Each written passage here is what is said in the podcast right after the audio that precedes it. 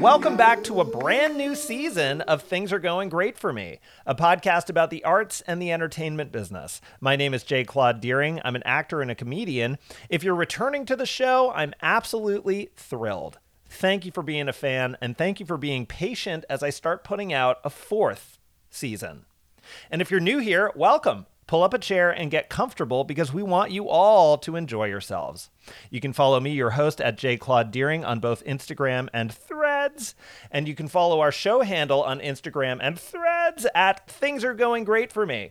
There you'll find our link tree that has links for our Patreon and some cool Things Are Going Great for Me swag, including a quietly dignified Things Are Going Great for Me coffee mug. Sometimes I like to use my Things Are Going Great for Me coffee mug for when I paint my mountain landscapes and I need a mug with a little water in it to clean my paintbrush. Overshare. We've also got hoodies, t shirts, and tote bags, so check them out and listen in comfort and style. You can find all our products in our link tree on our show Instagram page at Things Are Going Great for Me. On our link tree, you'll also find our Patreon, which features additional interview coverage from our season one, season two, and season three guests. Our Patreon is a vital part of making this show happen, so if you'd like to support us, give us a subscribe on there. You can check us out on Patreon directly at patreon.com slash things are going great for me. If you like any of what you hear today, please do us a big kindness. Subscribe to the show. Leave us a nice comment. Tell your aunt about us. Give us those five stars wherever you're getting your podcast from today. I started this podcast during the pandemic. It was a way to get my feelings out about the fear of that moment and to touch base with fellow artists about the challenges, the wins, the close calls, the frequent feelings of inertia, the imposter syndrome, and life events that are all marked by a career in the arts. I had a bunch of extraordinarily interesting conversations with movie stars, TV stars, and Tony Award winners on this podcast. And we've received write ups in The Hollywood Reporter and IndieWire and landed Vulture's coveted This Week in Comedy podcast list. And we continued for three seasons. And then the news started to report that the pandemic was over. Whether it's over or not is still a debate, seems like everything is a fierce debate these days.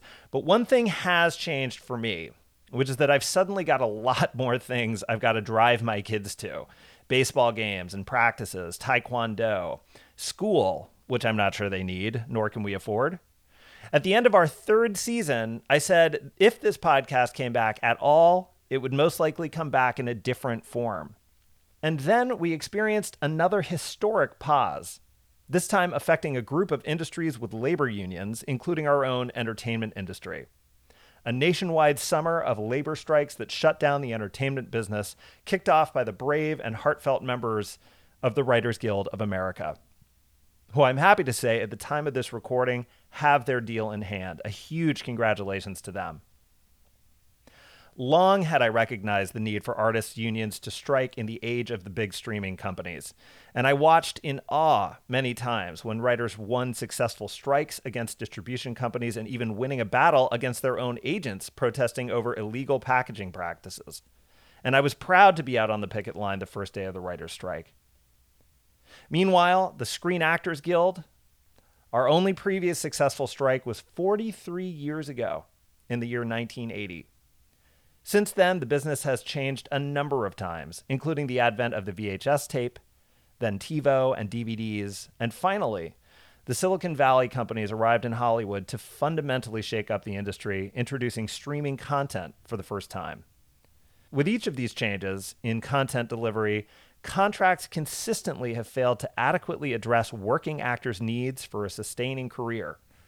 And having watched firsthand as the AMPTP successfully divided and conquered the dueling actors guilds, SAG and AFTRA, during previous negotiations, I had a strong feeling that we were fired up and ready to hit the pickets lines this time around. As of this recording, SAG AFTRA and the AMPTP have met almost every day this week, and I'm cautiously hopeful for some good news. And though it's been a particularly painful sacrifice for many, not just in the entertainment business, but for all folks with businesses and careers affected by the work stoppage, it's also been an incredibly inspiring and badly needed period of labor solidarity in this country. It's history in the making. and I'm humbled to be one of the artists who's been out on the line many times now, striking alongside my fellow union members. And though I needed to wait before putting out an episode until after the strikes concluded, I feel there's more I want to say with this podcast series. I think part of what's hopefully valuable and unique about what we do at Things Are Going Great for Me is our two perspectives formula in each of our podcast episodes. With a first guest who has a recognizable name, and a second guest who's either an exciting up and comer that I think you should know about, or they're an established writer, director, producer, or casting director. But I don't have an endless amount of famous friends. you know, no, no real surprises there. Who, who the hell am I after all? And so I was starting to accept publicist referrals. Um, and I think another part of the charm of this series is that almost every one of these guests has been someone I've either worked with personally or I've known socially. So, in order to keep our show's family and friends ethos and to maintain our individual episode format, we'll be moving forward one episode at a time for now. If there are folks that I know that I want you to hear from, then I'll put out an episode. Because we're going forward one episode at a time, we're doing so without a package of episodes to sell to a sponsor. So, of course, if you'd like to become a sponsor of this show for any package of episodes, send us an email at thingsaregoinggreatforme at gmail.com. Also, this is a great time to support us by joining our Patreon at patreon.com slash things are going great for me. Today's first guest is Jimmy Wolk. Jimmy is known for starring alongside Robin Williams on the CBS series The Crazy Ones. He's also known for playing the enigmatic Bob Benson on the Emmy and Golden Globe winning AMC period drama series Mad Men. More recently, Jimmy has starred in the CBS drama thriller series Zoo, in addition to playing Senator Joe Keene on the HBO superhero limited series Watchmen.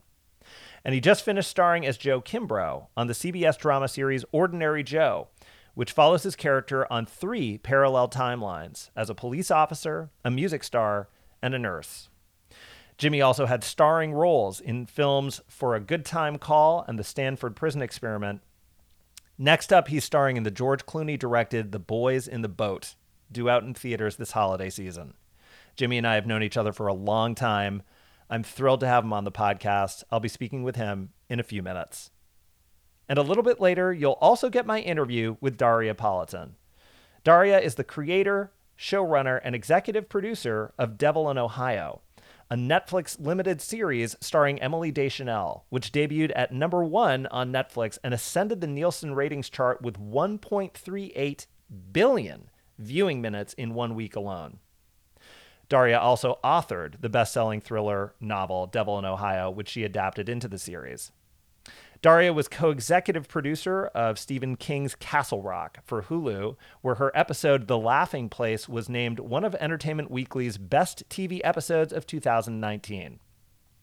Her TV credits include the Amazon series Jack Ryan and Hunters, in addition to the Starz series Heels, Hulu's Shut Eye, and MGM's The Condor. As a playwright, Daria wrote and directed her play Palmyra for Los Angeles' Center Theater Group's Kirk Douglas Theater. Her plays have been produced at the Kennedy Center, Actors Theater of Louisville, Cherry Lane Theater, Ensemble Studio Theater in New York, and Cape Cod Theater Project. Daria has completed residencies with London's Royal Court Theatre, Centre Theatre Group, and the Echo Theatre. She is also a founding member of the Kilroys, the advocacy group for gender parity in the American theater. I'm thrilled to have her on. Stick around for Daria's interview. I promise you, you're not going to want to miss it. But before we move on to the interviews, I couldn't be more honored. I'm positively chuffed to welcome back my producer and co host, the brilliant and hilarious, the famously reclusive Winston Carter. I'm fair, good, fair, accurate. I think famously reclusive is what I'm going to lead with from now on. So hot labor summer has come to a close. Mm-hmm. We're now in we're we're into heat wave labor autumn. Yeah, we're the last gasps of the summer, autumn. Uh, however, the writers have gotten their tentative deal, and this week the actors are in negotiations with the AMPTP. Actors may even have a deal in hand by the time of the publishing of this episode. Here's hoping. Yeah. Uh, how was your hot labor summer? Uh, uh, good. I've been mostly unemployed, uh, but not not. I'm not in any of the guilds, so I've just been unemployed for like fun. Like I'm like an add-on unemployed person. Are you? Do you consider yourself pre WGA? Uh, I, I sure. I don't know. I yeah.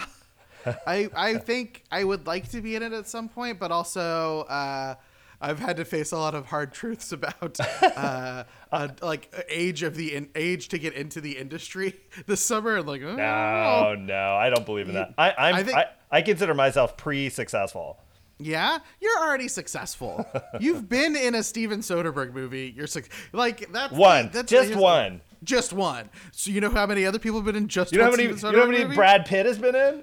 Well, uh, well, know, the- how many? four, four, four. Clooney, I think Clooney's the same amount. No, Clooney's been in five. Clooney's been probably in more because they had a they had a company together. Clooney's been in, I think five. Oh, but wait, who he might be in that weird uh, Panama Papers movie?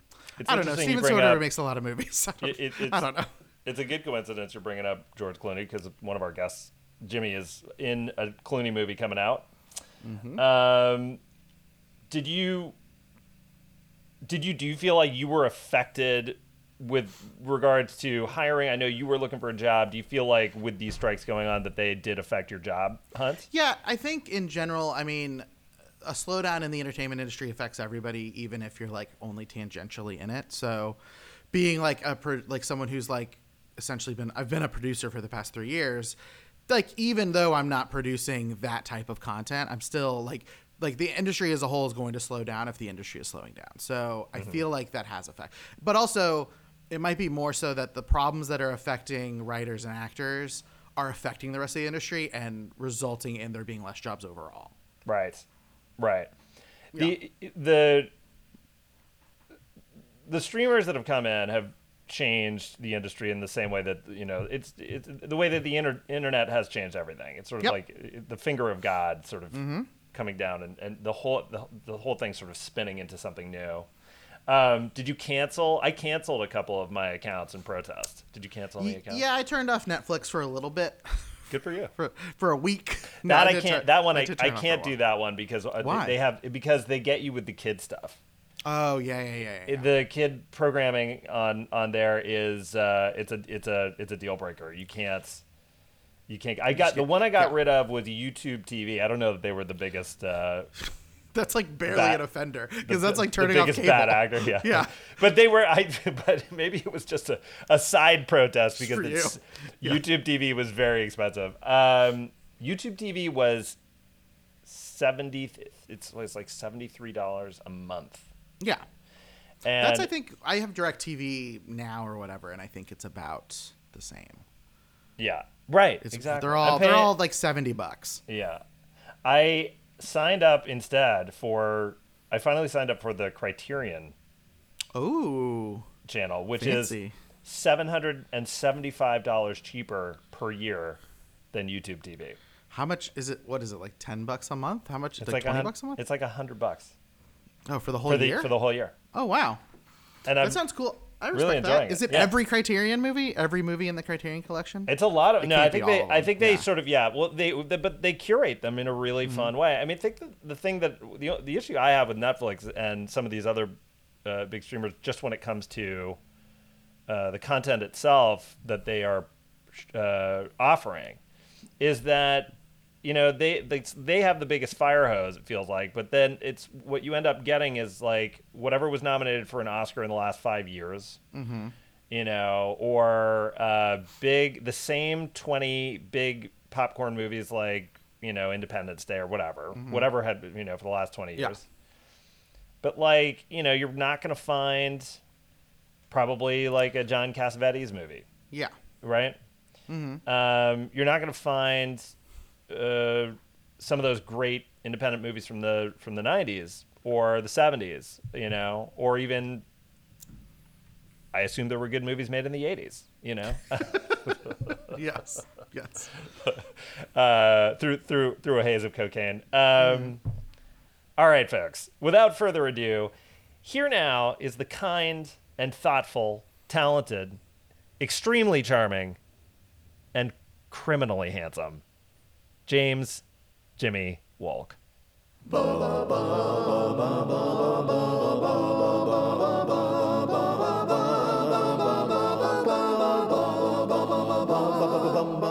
Is that when you started this? That's when I, yeah, now it wasn't the plan that I, we, I was gearing up. I think I had done, I was gearing up to do it. And then uh, I got in touch with uh, uh, Chris Pine, who I had known from years ago doing theater. And um, Yeah. I think by the time we, we did the interview, we were under lockdown that had sort of just kind of happened but i was always planning i think he so i think he and i had been sort of emailing and trying to find a time Great. and I think there was some a couple, maybe there was a pause in there at some point when you Right. know, waiting to hear back, and then we were in it, and then and then so that became once I recorded that interview, I then I I was sort of off to the races, and um It's great. and now of course you know one of the reasons I wanted to do a fourth season of this show was to cover another historic period of time, which is this Writers Guild strike, um, in Yeah, which right in the middle of it. right in the middle of it, in which SAG members have also overwhelmingly authorized a labor strike pending negotiations. Um, how are you spending your time right now? Are you fully stopped working at this point? Fully stopped. Yeah, and that we're talking like the end of this month is when we should know whether the SAG strike happens, right? Yeah. Our contract is up at the end of this month. Um, right. Yeah. yeah, it's been like you said, it's been everything is like at a standstill, and I think that obviously the writer strike is uh, everything is very very much a standstill, and then with the pending actor strike, whatever was even still left in the pipeline, like because no one wants to be in the middle of production when there's an actor strike. Yeah. Um, I am just trying not to drive myself crazy during this time that's quieter, so I'm trying just to do like enjoy life outside of that. Like right now, we're at an we're down in Georgia at an Airbnb visiting Yeah. our in-laws. We just came from eight days in Michigan visiting my family, right. and so you know we're just having fun with family. Like we just did eight days in Michigan. Like went to my nephew's baseball games and you know had dinners at my folks' house and and um, we're just sort of living our lives and doing a lot of family time, which we can do right now too because it's summer. Like the kids aren't in school, so we could grab them and go. Like the day Yeah. they got out of school, we took off for this like family, uh, you know, cruise. Um, so we're doing a lot of that. Played guitar today for like two hours with my father-in-law. He's a great guitarist. Nice. Played like some John Prine, and we played some oh, uh, nice. some like Bob Seger just on the porch. So yeah, just you know, living life and trying not to think too much about it, other than obviously supporting what's happening because there's a reason for it. Right. Um, but uh, you know, knowing that eventually things will go back to normal. The question is is when. So Right. Yeah. Yeah. We may be in for a longer haul, and uh, you know. what do you think? Yeah, what's your thoughts on that? Just I think. Well, I remember. So I was out there on the line uh, uh, with some of the writers, uh, particularly in the beginning. I remember Yeah. there was some uh, chatter about uh, SAG and whether they would strike, and sort of this thing of, well, they never strike. Um, and I think you know, as I recall, when this happened before, uh, I had just sort of moved to LA, and it was 2007. So was, I was Yeah. still very new, and I think. I think Yeah. that was the year that I started booking. I was thinking my first year started, where I started to book some work. And I Right. don't remember. I don't remember when the strike happened in there, but um, but there, it was another writer strike, and then, um, but maybe that wasn't the time. I'm trying to remember when this was. I remember there was a time when they we were considering a strike, and that's when the producer, the AMPTP, sort of went for AFTRA actors and sort of right, did this thing of being like, oh well, we'll hire these folks, these actors who are in another right. guild. That's And- right. And so I think I remember that it, there was sort of this general feeling of being flabbergasted, like, oh, well, wait a minute. Who are these other, what's this other guild? And then there was this big debate as to whether or not these guilds should come together. And there was, I remember there were very sharp arguments on both sides of whether or not these unions should join, particularly because Yeah. they, they, inco- they incorporate uh, and encompass other, you know, sort of uh, professions like uh, broadcast journalism, things like that. And, um, and now I think, you know, what was interesting is like, I remember because these writers this time around are sort of saying, like, well, SAG never strikes. or, or that it's too big. And I just remember thinking, you know, I'm not so sure this time. I think because there was a lot of there was, I think there was, I think folks felt sore. Uh, particularly, uh, you know, I think actors felt sore about that kind of. We got sort of like, um, got the runaround with that like, oh, divide and conquer thing that happened with SAG and AFTRA last time, and I think that people held held on to that. That was what yeah. I thought. I said, I'm not sure. I think we're in with you all. You know, you, you wait yeah. and see. And then we had this overwhelming uh, authorization 90 something percent of Huge folks authorization. That, yeah. that, that voted was it that much 90 percent wow it was hot it was in the 90s and so i you know i'm i wouldn't, wouldn't say i'd be able to predict how long the whole thing is going to go but i know that there's a fervor from actors and i think like mm-hmm. Mm-hmm. you know one of the things that you know we want to make sure of, that this is a, a business where folks at all levels can make a living and, and be compensated. Does, yeah, and that this is not a hobby for for you know the vast majority of artists who are you know, and you know want to make sure that there are protections also for folks, including health benefits and stuff. So I'm glad. Right. I'm very happy that that that folks are digging their heels in and. um you know uh, let's you know let's you and i we should go out we should do a we should hop on the line with folks so, so one of these days because this is gonna i do think it's gonna go on for a little while and we should be out there uh, we should choose a day we should do it yeah go, i would go, love to go. i would totally do that and um it's you know as you're talking i would totally do that by the way um especially when we're back in town and that was one of the things I was wondering about you is where where you're based. I didn't. I thought you might have been living in New York. Right, but then you saw me eating a bagel in L.A. And so you're like, oh, he must be in LA. I was eating a bagel. You can't say I was eating a bagel. I was having uh, a bagel with lox, and all of a sudden I was like, what?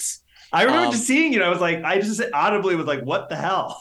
But you weren't wearing your glasses. Is that possible? Yeah, that's right. That's right. And I wasn't wearing my glasses. So you it took you the second. whole time we knew each other, you had glasses, mm-hmm, mm-hmm. and so it just took me like a real second, only because I was like, "What your your glasses right now?" There would be no question. I would recognize you from a mile away. Right. Um. So it just took me a second, you know, when you associate someone with something. But um, yeah. Then you're like, oh, okay, he lives in LA. He's eating a bagel. Yeah, we're based out of LA. And you we've are, been okay. we've been we've been in LA for well, I've been in LA for 13 years since I was in New York 2007, 2008, then moved to LA at like the end of 2008, beginning of 2009. And that's when we met also. Got it. Um, right. Right. Um, but, uh, uh, yeah, we're based out of LA. Because you you had recently come off an NBC show that I think was shooting in New York, right? In Atlanta, it was shooting. It was. Oh, it, was. was Atlanta, interestingly right. enough, it was in New York, uh, but it was Atlanta. For uh, New Atla- York. Atlanta for New York. Yeah, it was Atlanta, New York. Um, now this was, was this, was is a show called this is this is a show called uh, Ordinary Joe, right? Right. Yep. One one season for NBC. Yep. So this is from creator Matt Reeves of the Batman fame. Mm-hmm. Um, Ordinary Joe was centered on a character Joe Kimbrough as he makes uh, a pivotal life changing decision at his college graduation, and the audience then follows him on three parallel timelines: one as a police officer, another as a music star, and then another as a nurse. And I understand yeah. this show. So yeah, as you said, it finished its run after 13 episodes, but even to get that far on a traditional big network like NBC, it's a huge accomplishment. So bravo on that. Thank you, sir. Thank you. And big congratulations also being the lead on this kind of an ambitious, like sliding doors style narrative where you're playing multiple storylines every week. I mean, uh, what was the experience like playing the same character who's living out three different timelines?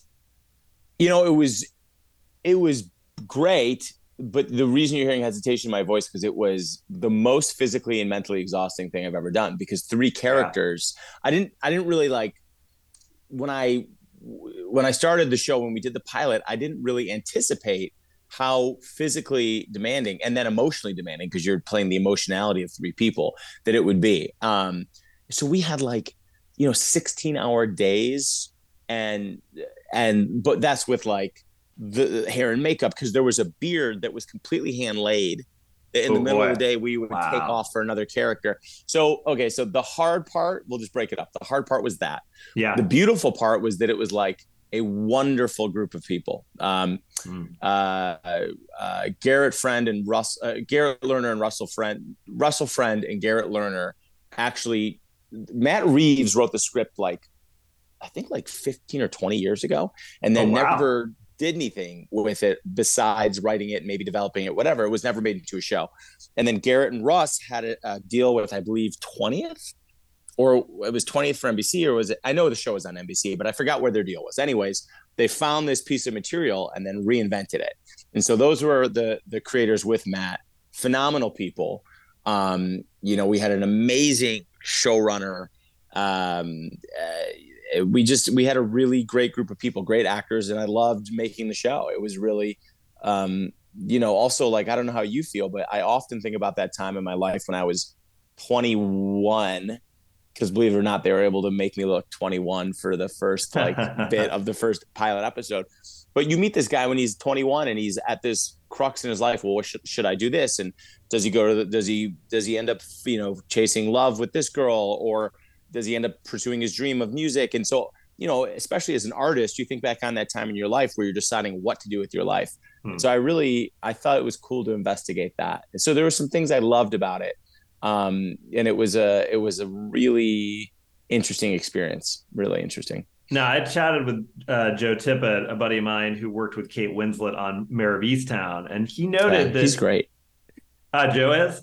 yeah he's great actor i don't know him personally but he's great i mean i He- loved him he was great on that Yeah, he, he is. He's he, he's very talented dude. Um, he he noted that Kate annotates and keeps notes in binders in her process, and I would imagine that doing Ordinary Joe might require some heavy note taking to keep track of where the character is chronologically and emotionally. Did did you have to develop a new process in order to play that character? Yeah i did. I kept a journal and i kept like little tabs like pink yellow green and like so the pink was the nurse the yellow was i think the cop or blue was the cop and red was the rock star. But i i basically had little tabs so i could flip through on any day and like look okay these are my given circumstances. This is a little bit of backstory. This is a little bit emotional preparation but it was different for each character. And because we weren't able to block shoot i was playing multiple characters a day having that notepad was Yeah. incredibly helpful because i could just flip to okay this and then you know look study it for a minute and that would kind of put me in the mindset to go play that character in that moment because otherwise it would be impossible to keep track of That's that's so cool. And did you have moments where you were like, "Oh shit!" Like I'm. Like, Oh my I God, just, yes. I just I just did that. I don't. I can't believe that we did all that. Or we're doing like three versions of the character in the same episode, and we're shooting them all. Maybe that's happening the same week. Oh, that was yeah. The, the the train had left the station with that. I knew that we were shooting shit all over the place. What what blew me away Hmm. was that um uh I would I would be like on set and I'd be like, well, he doesn't know this. He wouldn't do this. And then the the showrunner would be like, well, no, he does. I'd be like, oh my god, that's right. I was thinking about the nurse. I'm the cop. Of course he would do this because like Yeah, they had yeah, experienced different versions of life with the different characters. So it was really uh it was challenging. It was very challenging. well, good for you, man. That's hard. Yeah, yeah, Uh, yeah. And and and uh, and congrats again on a full on a full season of it. I think that's I think that's Thank a huge you. accomplishment. Thank so you. so so we met probably 15 years ago um, and we met in an Wow. acting class uh, taught by a SAG award winner uh, brad william henke of orange is the new, uh, the new black and many other tv series and feature films uh, yes. brad tragically uh, passed away very suddenly last year in november at the only at the age of 56 um, i talked a little bit about it on the end of last season on this show. Yeah. uh, he was a very very special teacher and incredibly talented actor. Yeah. and importantly w- we were part of a very special crew of actors that were taking classes at a studio in north hollywood. Um maybe that's what i'll do you know what we should do we should organize we should organize a little Henke studio reunion to go do the picket. the picket line. I love that. I'll, I'm gonna send an email about that. That would be super yes. Do super it, fun. please. Yes. Yes. I would love that. So you had met Brad working on a pilot, if I recall. Is that right? Yes. We we worked on a pilot together for ABC in 2008 called Solving Charlie. Oh yeah, and right. We remember, we yeah. were we were co-stars on that pilot. Yeah, I remember the name. Really, yeah, yeah. Interesting enough, my son's name is Charlie. Um, I named him after the pilot. I'm just kidding. Um, but he, uh, yeah, we worked together on that pilot. We shot it in Georgia. Uh, we shot it in Savannah, which was really cool, and we shot it in uh, like Atlanta proper, and it was Hmm. like my yeah, it was crazy. It was very exciting. I was And and he Yeah. talked to you about his acting class. He must have. Yeah, well, basically, we started the pilot, and like right away, we noticed that the other one like loved the process, you know. And I was a bit younger than Brad, so I was really excited. Uh, he was both a co-star and then kind of like a mentor because he was like this older. He was young still, but he was older than me. If I was at the time 2008, believe it or not, I was 23. That's Yeah. insane. Sure. And he, so he must have been 40 In his forties, maybe. Yeah, maybe right forty. which is like yeah and so not old but at the time like someone older than me so we would start doing like you know there was these scenes we'd go like we'd go do like a mo we'd do the moment before thing that you know Yeah, an yeah. actor does and we'd go we'd go do that in the hallway before the scene would start and uh, I Yeah. hadn't really had that experience doing that uh, too much on a TV show at that point so it was so cool and we both realized we loved the process and and then he said to me very casually one day like after the, we finished the pilot um, you should come to my class like come to my class in north hollywood i think at that time right it was in north hollywood right yeah. um yeah off Cahuenga? no what was it off? Yeah, that's right. I think that Yeah. you know there were. I, I bet there were a few iterations of where the studio was. I came into it, you know, sort of in the middle, um, but it was at a it was at an, a really fascinating sort of nondescript location that had like a small, small, small theater, yes and then and but then it sort of moved to another one, a couple a building over, and he built that one. Uh, I don't know if he built the, the the the previous one. He may have, but he put he built he put basically he ended up with a different space that was office space in another building, and he put in the seats. And uh, remember, he wrote up his name on the wall. Just it was a small, small Yeah. sort of thrust. Uh, no stage really, except sort sort of just like a, door to enter from the back of the room. yep yep i remember that. Then it kind of go down a little bit? Did it Yeah. did it, it there, there was sort down? of yeah pitched down with the seating and um it- yeah i mean it was a it was an electric play. Like the work that happened in there was that know, was pe- cool people were on fire in there. And um and he was on fire as a teacher. And you know he spoke about you before you joined the class. I remember that. He said he was excited that you were going to join us. And he was because you know he was very impressed with your talent and he could see that you were going to go far. And you Oh, know and I don't know if you I don't know if you were there for this, but he remarked at one point about you that you'd signed with a big agency, maybe Paradigm, like right out of W- co- d- right out of college. Um, I signed. I saw by the time that, by the time that we, I was in class. I basically two years out of college. I signed with WME. Oh, there you go. Okay, right. Yeah, He- yeah. I remember him saying, and well, but let me ask you this then, because that's interesting. Was it WME or was it William Morris? It was William Morris. No, no, it was Endeavor. It was Endeavor. Okay, It was Endeavor, right. and then and then yeah. That same year, Endeavor merged with William Morris. Okay, got it. Yeah, So I remember it became Wi- WME. WMME. Yeah. So he, I remember him saying at some point, he was like, he was like, you should all try to sign with the biggest agency that you can, you know, which is a funny thing to say. I guess that's true, you know. I don't know that that is true. I don't know. That's the best advice. How was the, but you know, it's it, it's true unless you don't book because I know people who've gone through that and then they get dropped um, if they don't book. But did you, you must have felt a lot of pressure then. If you're coming out of school, oh, you're Oh, I was- Oh, I, I felt so much pressure. I can't believe I didn't like like have a mental breakdown in the middle of it. Yeah, I, I didn't know what was going on. I mean, I was 23. I, I had no idea what was happening because I went from like go, you know, when you get out of school, you're just like, will someone please pay attention to me? Like for the love of God. And then all of a sudden, you know, you're signed. I was signed by WME. So th- th- I felt I felt an inordinate amount of pressure. Like I wish I could go back to that 23 year old and just be like, just chill, like just yeah, relax. Like you don't, you actually don't need to do anything different. Like you just need to just keep doing what you do and just stay really calm.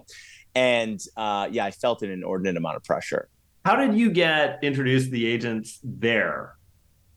My manager, who I've had now for 15 years, so Wow. she uh, that was like the big change, like life change for me was career change for me was meeting her because we met when I was 22, and at that time uh, I was with an agency out of New York, and um, but I didn't have a manager, and I was I came out here and a friend was temping for her, and she's like, you should meet this manager, she's great, and she, you know, and so I met her and and we just hit it off in the room and she was like, "You should come to LA. You have friends here. Like, stay with them. I'll set up some reads for you."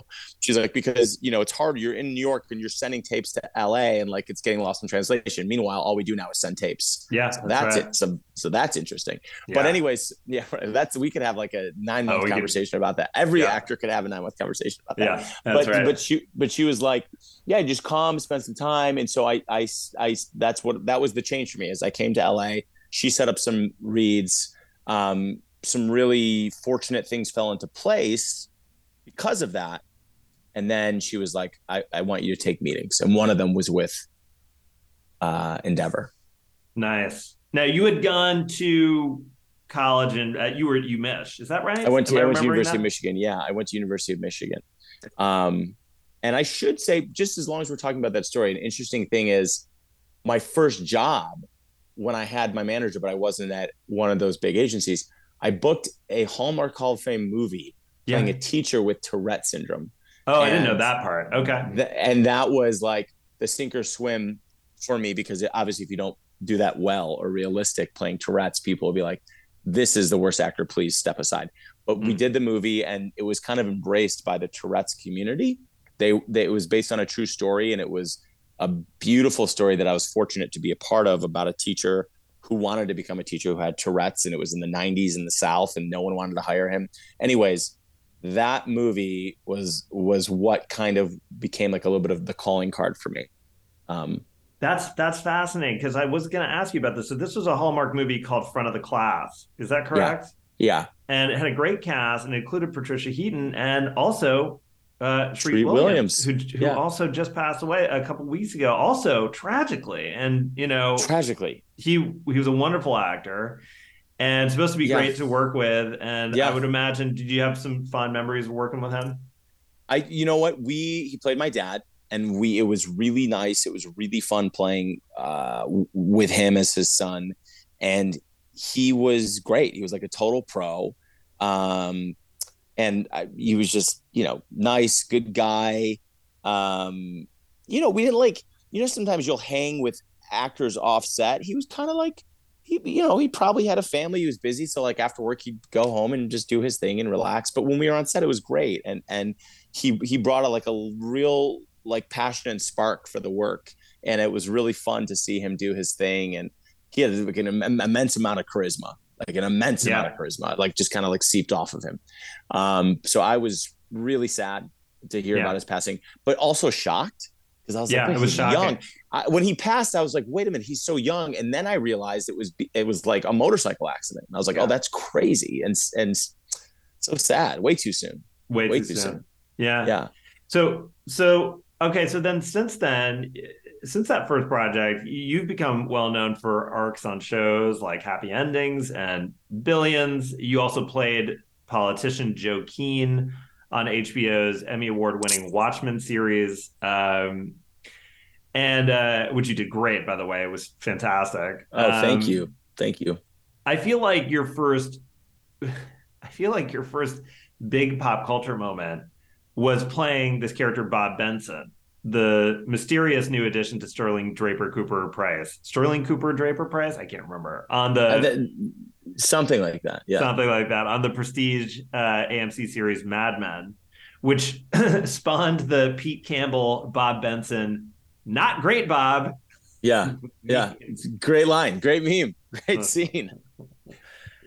There were many questions about the Bob Benson character uh, as audiences were sort of hunting for hidden meanings in the show. And, you know, I remember people wondered if Bob might be the guy throwing himself off the New York City skyscraper in right. the opening credits. Oh, yeah. Um, there was like, yeah. Oh, yeah. That's right. Others saw Bob as like a, another Don Draper type who was sort of eager to climb the ladder on his wits and charm in the ad world. Do you remember this conversation that started to circle around this character? Yeah. Yeah.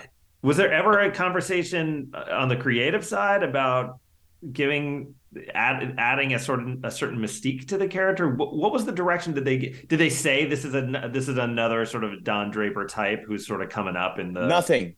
They said nothing. I knew really? nothing. I knew nothing as I was playing the character, which is probably why it was so mysterious. I knew nothing. I not only did I know nothing, I I, I can say this. I, I didn't watch Mad Men until I didn't watch Mad Men. So some people will be like, "Oh my god, that's what a what an idiot doesn't watch Mad Men." I mean, there's great shows that all of us have not watched. So whatever. I never huh. watched Mad Men, and so um, and now I have, of course. But at that time when I came on, it was like five seasons in, and I just I don't know. I was I watched other shows. Um, I know how amazing the writing is now, and I watched the show, and I love all those actors. But truth be told, I didn't know the show, and I didn't know exactly who I was playing. And I think those two things combined were the perfect recipe to play someone who was like the talented Mr. Ripley because I had no idea what was going on. So I would get the lines. I was like, well, yeah. this this seems like odd. Like there's something that he. I mean, I created a character in my mind. It's not like I like, you know, I did what you do as an actor. You put together a story in your own mind and you fill in the blanks so that you can play it from a place of of understanding and you know coming in with meaning. But they didn't. I didn't know much at all. So, so for example, like, did you? You're so now you're on the show. You you you got the job. Do you know? You do? Do you have any idea how many episodes you're doing? No. Okay. I, so it's I, not one of those. They said they did say this is a new character this season. So I, I knew it wasn't like a one off. I knew yeah. there was going to be a few episodes, but I didn't know what it was building towards and I'm not sure that they knew. I, I, I honestly feel like Matt Weiner could answer this question better than I could, and I would never want to put words in his mouth because he's an incredible writer and had a huge vision for his show. But I feel like they also did this cool thing where the writers watch how things are developing and then kind of wrote on what worked for them or maybe what excited them. Okay. Did you get? Did you you so you book it? Do you go back and watch everything before you show up the first day? No. Interesting. No, I I I I watched I watched an episode so that I knew the tone. Yeah. Um, but again, I think that really suited the character because here comes this guy into this office. He doesn't know the dynamics. He doesn't know that Don Draper is the way he is. He doesn't know that Peggy is the way she is, and you know uh, Sterling is the way he is. Like, I mean, so for me, coming in and kind of in the moment figuring it out worked for the character, right? Yeah, I, I, think it did. I mean, I think you, you, the thing that I recall, and it was so great seeing you on that show. It was like I said, like Jimmy's got this like twinkle in his eye. There's this twinkle going on in his eye, and I think like, you know, that may be just part of who you are, and it lended itself really nicely to a show in which nothing is really what it seems. Yeah you know, yeah, so I think you. that I think that it worked nicely because I think it allowed the audience to sort of as they were wont to do with that show, which was like read into everything. And so I right. think with that little twinkle in your eye, people were like, "This dude is up to no good." you know, totally. Always with the coffee cup. Did they ever tell you like? Did you start to get a thing about like oh I've got to have the, the the coffee cup or were they were they saying like oh uh, Jimmy don't forget your coffee cup? They said coming the with a, up? they said coming with a coffee cup. I don't know what I don't know what the hell was going on. They they said like coming with a coffee cup. And uh, I swear to God I think I was just confused. So I like came in holding it like this like what the what the hell am I supposed to do with these? And then again I think that like informed something of like oh he should be coming in with coffee. Um again, it may have been premeditated, more premeditated on their part, but if it was, it wasn't discussed with me. So I was just going off of what I could do in the moment. But I have a funny coffee cup story that we'll get to when we. It's regarding Bob Benson, but I don't want to jump on it. But yeah, I, I don't know what the coffee cup thing was. Oh, I think you should go for it. I, will I most so, likely will forget. Okay, so this is how this is how much I didn't know what was going on. So I'm at my at that time I was living in an apartment in Santa Monica, and I believe it was in the middle of shooting that season, and um, all of a sudden, uh, a little uh, package comes to the apartment, and and in the package, there's nothing. There's no notes. There's nothing. And then I take open the package, and it, it was one of those little New York coffee cups that has the writing on it. It says, I forget what does it say in it, thank you or like. Oh yeah, right. But but it's that cup that Bob's always walking around the with. Greek the Greek uh, figures. The Greek it. the Greek figures on it. Right. And to show you how much I was unaware of how important that coffee was, the cup came to the house. It was it was all it was like had the Greek features on it, and it was nothing. There was nothing. There was no no. There's nothing. I thought I was like, this is weird. Like this, whoever sent this to me, I didn't even affiliate, I didn't even associate it with Mad Men. I didn't know. So I was like, someone sent me a coffee cup. There's no name. Like, what do they think? I'm an idiot. I'm not going to drink out of this cup. I'm not going to drink out of this cup. And I took the cup and I threw it in the trash. And then my wife came, and then at the time, were we engaged yet? Not yet. So my girlfriend, now wife, she comes up, she go, and I go, you won't believe what just happened. I got this insane cup. Like it's insane. And and and I, it's like a coffee cup and there's no note. She's like, well, let me see. So she comes down to the parking garage and we look in the dumpster. She opens up, she pulls out. She's like, you are a nut job. She goes, this is the coffee cup that you've been drinking out of on Mad Men. It's obviously from them. And I was like, you're right. And I did no idea. Oh my god! Now wait a minute. Is this one because they do these in ceramic? So did they ceramic? send you? It was a really nice ceramic, Okay, okay. and it was from them, and it was like, and it was and there was no note.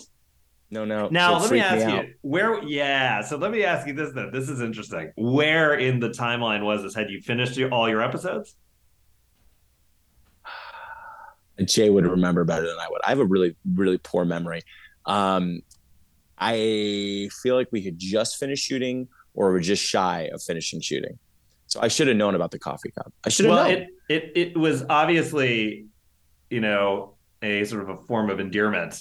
it was a form of endearment. Yeah. Yeah, um, but it also speaks to the the the mystery of the character and of the uh, I, I I- love that I think that's fantastic I you know uh you know similarly it's like the end of like the Sopranos series there are moments on that show where it's like you're you're it is it is sort of open to debate and that Yes. particularly the the finale and um yes, yes, yes.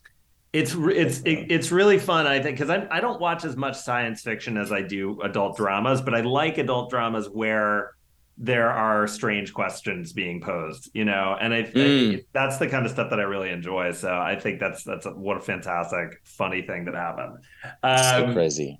so uh and they shot that whole series on film right hmm if i recall so you're really Mhm. trying to get it right on that first take i would imagine Yeah, I, I believe you're right. I believe they shot the whole thing on film.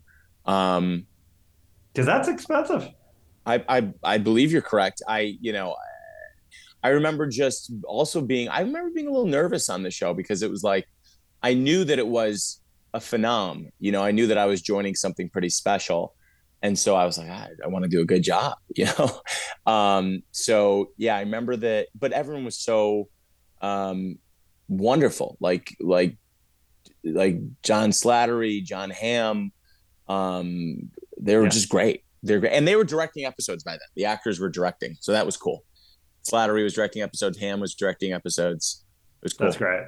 You know, one of the one of my favorite parts of the show was actually the casting of Robert Morse um, as Bert Mm. Coop, as Bert Cooper, the head of the agency. Um, it's a it dovetails nicely with his career because he became known for playing this character Jay Pierrepont Finch in a 1960s musical called How to Succeed in Business Without Really Trying. Right. Right. Right. And in that storyline, it's about a young guy who sort of sneaks his literally sneaks his way into an ad agency and uh, tries works his way up to I think vice president of something uh, of a department. And here on this show, which also takes place in the 1960s, you have Robert Morse showing up as the head of an ad agency. and Um, he he he could sing and dance really well, Robert Morse. Sure could. Absolutely. Yeah. Yeah. Um, he gets to do that a little bit in like one of those very final episodes where he sort of appears at, post uh, posthumously as the Yes. character. And Yes. he does a little song and dance. And the, you know, and when you go back and watch How to Succeed, and I, I I got to do that show when I was in high school, and I think you know I remember watching his performance and studying it, and I think you know one of the things that he he's got a little bit of a Jerry Lewis look to him, and a little bit of that style too. It's very sort of like "Hua," like it's sort of fun and Uh-huh. big and uh, you know almost uh, it's sort of theatrical. And here he comes in as Bert Cooper, and it's very like it's I very know. steady. It's very filmic. Um, I thought it was such a wonderful tribute to his career with these bookends of that being sort of the beginning of his career, and then this being one of the one of the last projects um, that Agreed. he did. You know, yeah, um, lovely ess- lovely essence. His whole essence was so it just seemed it seemed Yeah. like it, and I loved that character and all the sort of the the Eastern influences that he had taken on, and the, his you know, Yes. Outlook and very 1960s. The costumes and the production design were precise down to the details. Did did it feel like you experienced? Does it feel now like you experienced the 1960s? Yes, yes. yes. I knew I, I, I interrupted you with yes because I knew where you were going with that because the answer is 100% yes. Like yeah, the set was unbelievable. Like if there was Life magazine sitting on the coffee table in you know um, Peggy's office or whatever it was. Uh, it, it, was a real life magazine from that year, and wow. you know everyone was smoking the the herbal cigarettes on set. You know they weren't real cigarettes, but they were herbal cigarettes. That I came up stinking, stinking from set. But you felt like, oh yeah, like in the costuming, um, the costume designer won. I she won a costume design award the year that we did it, season six or seven. Yeah, and she, uh, Janie um, her last name just escaping me. She's amazing. Everything, the costuming, the the set design, it was impeccable. It was incredible. Yeah. Really cool. Really cool to be part of it. Yeah, it was special. So now you were also the lead in a CBS sci-fi series that ran for three seasons, uh, called Zoo, which was yeah. based on a best-selling novel from James Patterson and Michael Ledwidge. Congratulations yeah. on the run of that show. Yeah, thank um, you. And uh, you co-starred with Kristen Connolly, who is now married to my buddy uh, Steve O'Reilly, and I, I, actually attended their wedding last year, which no. was in Ireland. Yeah, no way. I I, I met Steve. Great yeah. guy. He's great a great guy. guy. Yeah. yeah, I met them when they had their first baby. I went to go see their their their baby, and I met him. They were doing the mom dad thing. I love Kristen. I love yeah. Kristen. Yeah, she's great, and I got to uh, meet her family. a She's she's got a great great, uh, they're both, and they're both great folks. Great family. It was yeah. Uh, it was a really really special uh, trip, and uh, uh, yeah, and I, I should I should see if, if she would like to come on and do this. Um, she's amazing. She has a brother named Jimmy, and sometimes I'll get texts that are meant for him, and I'll and I'll respond like like in character, and she loves that. Oh, I love that's hilarious. Uh, yeah. Very sweet. Um, now, maybe one of the highest achievements I think a person could have in show business um, is knowing or working with the late great Robin Williams. Mm. Uh, and you were a co-star in on one of his final projects, along with uh, Sarah Michelle Gellar in the TV series The Crazy Ones. Um, do you mind talking a little bit about what it was like working with Robin? Yeah, it was great. It was Robin, Sarah Michelle, an incredible actor named Hamish Linklater, sure, um, yeah, and Amanda Setton, who became a great friend. It was a great cast. There's five of us on that, but Robin obviously led the cast. Written by David E. Kelley, incredible. Right. So it was like it was like uh, you, David E. Kelley and Robin Williams on one heavy side. hitters. Yeah, heavy hitters and um, that was amazing. That was amazing. I don't I don't know where to begin with that. You know, from the moment I met Robin, because I I auditioned with him. They auditioned a few actors. I that mean, was going to probably... be my yeah. That was going to be my first question. Could you talk a little bit about that audition? Yeah, uh, I was at. So I remember that I was going to uh, screen test with Robin, and you know was so honored to even get to that point, which was ridiculous. And uh, so he came to so i was there early. I think i was going to be like the first actor that read with where, him and there was a where was it? Like where fox. were you? It was okay. at fox like in the casting center at fox. And um i'm waiting in the lobby and the you know they say oh well robin will be here soon. So i'm sitting down and all of a sudden like the elevator opens up and robin comes out and he's wearing i think he's wearing like a beret something very robin williams and, hmm. and he comes out and I by the way I do the worst Rob Williams impersonation, but he's like, oh hello. He's like, uh, it's not bad. Like, yeah, it's, it's in the like, ballpark. Oh, where, where, am I going? And, and, like he didn't know where he was going because he you know he was just so unassuming. I was like, oh, you're going over there. He's like, oh great. So we had like a moment before, and then when I was in the room with him, he was so giving and like gracious and like what you could feel that he wanted you to succeed. He made you feel so comfortable which some people in that position don't do and or care to mm. do or want to yeah. do. They want to do the opposite you know it's like a power move maybe. Um he's not like that and he he was the opposite of that. He was so gentle and empowering and and so the audition was so much fun. He was so great. I felt really at ease. And then when i got the news that i got the role i was elated and then I got to work with him for I think that year we worked together like eight months, like wow. five days a week, five days holy, a week for eight months on, on, set with him. Yeah. What did you What did you learn? What did you learn about the man? A couple of Uh, things um, that are that you you you think about still. I'm sure. Yeah, I I mean what I absolutely learned is like like the genius because we throw around that word a lot, you know. Everyone throws around that word and I'm sure there's there's I'm sure they're they're referring to people who are genius, not taking that away from anyone.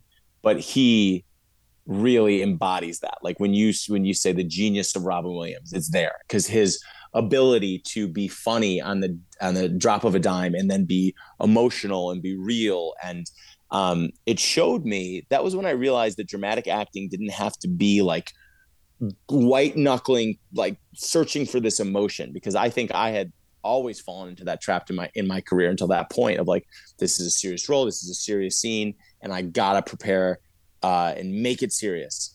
And I would see Robin like be loose on set and kind of joking around with people and then he would walk into a scene even though we did a comedy that was a comedy there was these amazing moments of of of sincerity and connection in that and he would drop into those moments as easily as he would go into the comedy. And then i realized oh he's actually his trick is actually staying loose. So when he's joking around on set and he's being loose and he's that that's actually he, that's for him as well because he's keeping his body loose. He's keeping his tension his muscles loose. And then he's he has access to all these great deep emotions. And so they kind of changed the way i approached drama. Even though i worked on him with a com uh, for, as a comedy for eight months it was like a masterclass in acting and it changed the way that i approached drama. I didn't feel like i need to force anything. I felt like oh i can just kind of walk into it and be present and be honest. And that, that was 100% from watching him. 100% Yeah, that's lovely. I think I had heard that about him from his experience. I think there was a little like uh maybe it was like a commentary on his photo uh, on his film, 1 hour photo, and I think they were Mm. saying somebody was sort of talking about maybe I don't know if it was the director but they were saying they showed a little bit of him and it was like in between clips he's making people crack up Yes. and and then you know he drills right back down into that character that's so uh that character Saul as I recall who if I'm remembering Yes. I'm not sure if I'm remembering that yeah correctly. like because he played didn't he play like a he played like a crazy person He played a creep- a creep, like yeah. a creep like a like a sociopathic creep yeah What was your favorite uh before you met him? Like what were a couple of your favorite uh Robin Williams movies? uh without a doubt his role in goodwill hunting without a Yeah. doubt Yeah, like yeah. like what like what i don't even know i want to rewatch it now to see what he was doing there like it just uh, they just sprang from such a well of truth and like Yeah. moving like you're moved when you're watching him uh which is like uh he was just something in there just was unbelievable um dead poet society Yeah. um uh good morning vietnam yeah. um uh i mean you know just the, yeah those dramatically those are the ones that really i feel like of god yeah there's so many great ones. Yeah. what about you? What about you? Um those ones that you mentioned, um I would say Hook is like a big one from like when I was Oh, a kid, you know. Um yes hook I remember watching on Nick at Night. I would watch like Mork and Mindy, so that was sort of like I think Yeah. the first time that I was aware. And um, you know, but then, you know, be it like a scene in something like Mrs. Doubtfire where it's him and Sally Field and they're talking about their kids, and it's sort of well into the story where now it's become the legal proceedings about custody, and you could see him switch gears in a movie that is, you know, a lot of things, and ridiculous being one of them. Um, Yeah. Funny of course but like there but you know but then you know th- there would be a moment in there that would be very sort of like oh he's a like he's a dad in this in, in a particular way right now. Like he's a he's like um there's a lot of that character was sort of childlike and yet there was this sort of moment where he sort of snaps into an adult conversation. And it's you know and it's that it comes from that i think that sort of thing that you're talking about from goodwill hunting too where it's like it comes from that place of um um there's a there's a sort of um Sad. a grown manness of it all that i think yeah. yeah, oh and and, a I- sad I mean, and a sadness. There was like a sadness in some of those like like in the, the goodwill hunting um in mrs doubtfire like there's like a beauty and then there's a heartbreaking thing about his characters too, which obviously, yeah. you know. Yeah. yeah. Yeah, absolutely. I mean, um there it, it, was an interesting thing because it was like he, we lost him and we lost Phil Hoffman and we lost James Gandolfini and they all it all happened at a, around I would say like if I'm getting if I'm remembering this correct it was within about a year or two and you know I just felt like with the three of them having passed it was it was I I had to I remember just feeling like I you know I cry about Robin Williams. And I would imagine that you've had these moments where it's like you think about what a loss that is. And um, with all three of them, you know, and I remember thinking like, man, I don't know anymore. Like what who to who to look at, you know, or who to look up to in terms of yeah. you know um I know these these incredible uh performers and uh but uh you know and I and I I guess I you know I'm not sure where you were in the timeline of his illness, for example? Like, was that something that you know was was that part of the time that you were spending with him that that happened? I wasn't aware of it. I mean, I think obviously it clearly was because you know his his too soon passing happened. I, I think the summer. What what do we have the date that he passed away? Was it fall? Let me. I can find out. Because that but whatever it was i would be interested to know that date actually. But we i was with him six months before doing the show. So at absolutely he he he had been and i came to find out afterwards he had been diagnosed while we were shooting the show. Um, yeah he had been diagnosed with a disease known as lewy body dementia. And right. he, he passed in august 2014 yeah, end of the summer that's right. So we finished shooting that show i believe that spring and so, yeah, he had to have known. He did know. And I think, you know, obviously you can't get inside his head, but I think that was a devastating diagnosis to him. Um, and yet I was with him every day and didn't know. So he was, you know, I mean, I can't imagine the isolation he must have felt having mm-hmm. to show up because I just watched that documentary still with Michael J. Fox. I don't know if you've seen that. Oh yeah, yet. it's on my. I gotta get. Yeah. Oh, you for a million reasons. That's like, like you would just so appreciate and connect with what's love, happening there. Yeah, I love him. And based on your like, you know, interviewing style and your deep pathos for people and everything, you would just that that documentary you'll love him uh, in it. Uh, uh, but anyways, you hear about the isolation that he had Mm, you know, having yeah. Parkinson's and then doing Spin City and all that. It's like I think of Robin. He was had this yeah. diagnosis, yet he's the star of the show. He has to show up every day and deliver.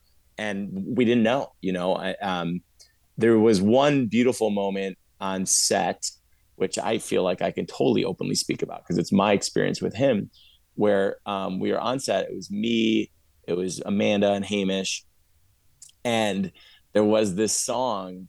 Um, remember that song? It's like and if you close your eyes, oh, oh, it's like nothing changed at all. It was a huge song of 2013. It was like the biggest song by ba- it was by Bastille.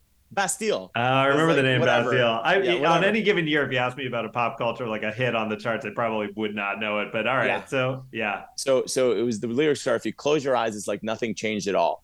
And I, was super into that. I, this is something I do obnoxiously on. Is I play songs for people. Like I'll just bring my phone over and be like, "I love this song. You got to hear this song," with no regard for their process or where they are if they're trying to prepare for a scene. and so I played it for um, Amanda and Hamish, and either Robin was there or I played it for him because I, you know, I always wanted to give him his space. He's Robin Williams. I wouldn't like run up and put an iPhone in his face. So right. was, you know, but he heard it and he came over and we all held hands and I don't know if it's because he grabbed our hands and I looked over and he was uh, like his eyes were closed and and he was like a tear was like coming down his face. And the, the words were if you close your eyes it's like nothing changed at all. And i often think back on the timing of us all holding hands with that lyric and that song and what he was going through. That was like when i think back a revealing moment of what he was experiencing. Wow. That's incredible we had no idea what he was experiencing. And I remember at the time thinking, oh, this is a really interesting, this is a beautiful song, and this is a really moving uh, reaction that he's having to it. And now I think there was more meaning behind that than I even realized. It's lovely that he had a group of folks that he was enjoying working with. That makes that very clear. Yeah. Yeah. Yeah. yeah. Well, that's thank you for sharing that stuff. He yeah, a, a, hero to so many of us, right? Yeah, me too. Me too. Yeah. So, so next up, you're you're appearing opposite uh, another legendary actor. Um, or no, you're you're no, you worked with a, another legendary actor, Mr. George Clooney, in his film yeah. "The Boys in the Boat." Um, yes. this film tells a the triumphant, true underdog story of the University of Washington's men's rowing team, who stunned the world by winning gold at the 1936 Berlin Olympics. Um, congratulations on that. Thank you. So and, excited about that one. And where did you where did you end up shooting that uh, film? Well, it's you know obviously uh, about the University of Washington rowing team. We shot the whole thing in England. yeah, that's what that was going to yeah. be my question. Did you shoot in England? Yeah, we shot in London and then on the Thames River because that was obviously we needed a body of water to shoot on. It's a rowing movie, and um, we shot in the Thames. We shot uh, in the Cotswolds, like up in the country where the Thames goes, back into the city, and we shot it for three and a half months in London. Jesus Christ, that sounds yeah. that sounds pretty dope. Yeah, yeah, it was. Uh, yeah, yeah. Uh, had you had you been to England before? No, I've I haven't been abroad much at all in my life. So that was my wife and I went on our honeymoon to Italy, which was like the first time I had ever been abroad. That's a and, great one. Uh, yeah, so this choice. was thanks. Very excited. Great, great. Um, and so this was my first time living abroad for an extended period of time, and it was very cool, very Holy interesting. Moly. Yeah. So when I mentioned uh, that you were in a George Clooney movie, my my wife Catherine, who you know, was like, finally, which is really funny because anecdotally, all of us over at the Henke Studio, we used to talk behind your back about how we were like, this guy kind of looks, he looks like Clooney, you know, and you know, maybe you've gotten this from other people. Uh, you know, you're both sort of you, you, both have these leading man characteristics, and uh, you're both very hard to look at. You and George. I'm sorry about that. But those are the breaks. Those are the breaks, Jeff. Those are the breaks. Those are the breaks. Uh, you're just unlucky, I guess. Um, so, uh, you know, had you been told that by other people? Was this? Did you? Is this something you were aware of when you when you got the call uh, that you'd booked this? The booked the movie. Well, that's so kind of you to say. Thank you. Um, uh, I, you know, I have heard that on and off throughout the years. Like people have said that, which is obviously like the world's greatest compliment. Uh, because I'm, you know, he's like you said, he's pretty pretty cool guy. But again, you know, that's all I took it as is like a comparison. Do you I think? Once, do you think that he was aware of it at all? Do you think anybody was like, "This guy kind of reminds us of a younger you in this way"? That blah blah blah. I don't know. He never if if he was, he never mentioned it to me, and I certainly wasn't going to mention to him. By the way, amazing guy to work for, and I guess but, you never um, want to be. I, also guess you never want to be told like this person reminds us of a younger mm. you, not when you're like I, a movie star. no, I, I was certainly not broaching the subject, and he was amazing. He was amazing, but the one thing I'll say is it's funny. One time they we did he did a movie. This is before I did this movie with him, which I'm very excited about, and he was you know, so he didn't act in this one. He just directed it. He right. was an inc- incredible director. But I auditioned to play a young him in a movie he did like five years ago, uh, Midnight uh, Midnight Sky. I think it's called Midnight Sky. Really cool movie where there's like a flashback element, and I auditioned to play a young him and I didn't get the role. And I remember I was like, I was, I was like, oh, that hurts because I have been told in the past that there's like this comparison. Um, but everything happens for a reason because uh, who knows if, if I would have gotten that, if I would have gotten the chance to do this with him, which was uh, incredible. Yeah. yeah. yeah. This yeah. sounds like a really great project. Can you, is there anything you can talk about with this project? Yeah, I can totally talk about it because, you know, boy, the boys in the boat is based on the book, which is the true story so the book is is uh, historical, um, is is is nonfiction, um, and and it's historical and it's true. It's about this 1930s rowing team of these boys during the Great Depression that need room and they need board because they have nowhere to stay and they have nothing to eat. And a lot of them just come to this rowing team to get room and board. So it's like not these aren't like elite rowing athletes with silver spoons in their mouth, but they end up beating Yale, they end up beating Harvard, they end up going to the 1936 Olympics and beating. I believe it was 1936 Olympics before word was really out that Hitler and the Nazis were terrible anti-Semites. I think the word was about, but the you know the the Holocaust hadn't happened yet, and World War II. There was talk of yet. nationalism and things like that. There was talk of these the, things. The scapegoating was coming. Right, but but at that point, this stuff hadn't happened. World War II was not a thing.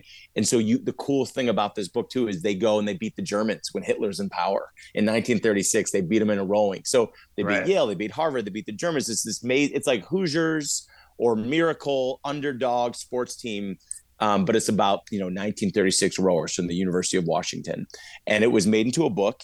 Um, the book was incredible. I read the book about nine years ago, and um, and then I was just got so fortunate to be cast in in this film. That's so um, incredible. Yeah, that, yeah. that you'd you'd read it already. Read it, and at the time said to my, it was probably the same year that I smashed the coffee cup. I said to my girlfriend, now wife, um, I said this would be the most amazing movie.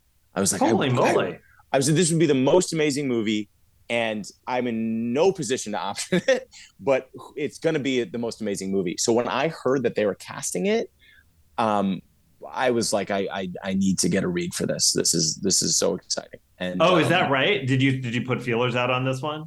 Yeah, this one oh, I, good for I, you. I pursued, and I don't always do that. I don't know why. Um, whatever the mental processing is behind that. But this one, I was like, what what is there in this? What roles are there? Like what what's what are they doing? Where is this going? I I, I want to be part of this, and I feel so lucky and fortunate. This was like a bucket list on so many levels. Working with George, um, being a part yeah. of this narrative that's such a beautiful story. Um, and um, and then what I didn't anticipate was how wonderful all the actors on it were. Joel Edgerton, a wonderful group of really actor. amazing, yeah, real wonderful actor. Um, and just had a great time shooting it as well. You're you are te- one of the quote boys in the boat. You're rowing. You're rowing crew or no? I, I'm the coach. I'm so there's two coaches. Oh, cool. I'm not I'm not the coach. Joel uh, Edgerton plays um, Al- Ulbrickson, who's the head coach, and I play Tom Bolles, who's who's Ulbrickson assistant coach. Assistant coach. Um, and so I play one of the coaches. Yeah, that's so awesome, the, man and you know it's funny age is funny because some people play younger and some people play older so some of the rowers that played the collegiate rollers weren't that much younger than me but they mm-hmm. just play younger and i play up yeah but um yeah yeah thanks man it was really it was really fun and we saw i mean i'm just i'm really excited for this one to come out yeah be fun well, but I hope that film does. You know, I, I, my guess is that that one is the kind of a movie that might be up for some award consideration. So I'm very excited for you on that. Thanks. Um, Thanks so much. Do you do you have any idea when it's going to be coming out? Yeah, they have a release date. So it's coming out December. It's coming out Christmas Day. Oh hell yeah! I nice. don't know why I just tried to figure out like like to set like the date instead of just saying Christmas Day. Um, and so it's coming out Christmas Day, which is exciting. It's going to get a theatrical release. Um, nice. And uh, yeah, so they're shaving it for Christmas. Awesome, dude. Well, Jimmy, you typically have a very, very busy schedule, especially being a dad, uh, and you're traveling this week. Uh, I just want to say thanks so much for taking the time to catch up with me. This has been so great reconnecting with you. And um, yeah, I mean, I hope we get to work together on something at some point. But it's always inspiring watching your career. I wish you and your family continued happiness and good health. Thanks, Jimmy. Thank you so much. Thanks for having me. This was so fun. So fun. Well, there you have it. My conversation with Jimmy Wolk. A big thank you again to Jimmy for doing it. I hope you all enjoyed it. Before we move on to our second interview, I'm going to take another opportunity to ask you all to please subscribe to this podcast wherever you're getting your podcasts from today. Remember to subscribe to our Patreon to get all our extras with Chris Pine, Melissa Fumero, Baron Vaughn, Chantal Thuy, Patrick Adams, and more. You can find us on Patreon at patreon.com slash things are going great for me. And you can check out our Linktree to get some of our merch. Our Linktree is on our Instagram at things are going great for me. If you like what you hear so far, please give us those five star ratings. Leave us a nice comment. We so appreciate all your ratings, reviews, and kind words, and we want to keep bringing you these great episodes. Next up is Daria Polatin. We talk about her education at BU and Columbia, growing up in Massachusetts, we chat about our Middle Eastern heritage, in addition to her involvement with the WGA's newly formed Middle Eastern Writers Committee. We recorded Daria's interview during the writer strike, and I've been sitting on it till they got their deal. And Daria wanted me to preface that a statistic about the number of Middle Eastern identifying screen and TV writers is actually even smaller, at just 0.3% of all WGA writers. We also talk about her work as a TV showrunner. Here now is the extremely accomplished and brilliant Daria Polatin. All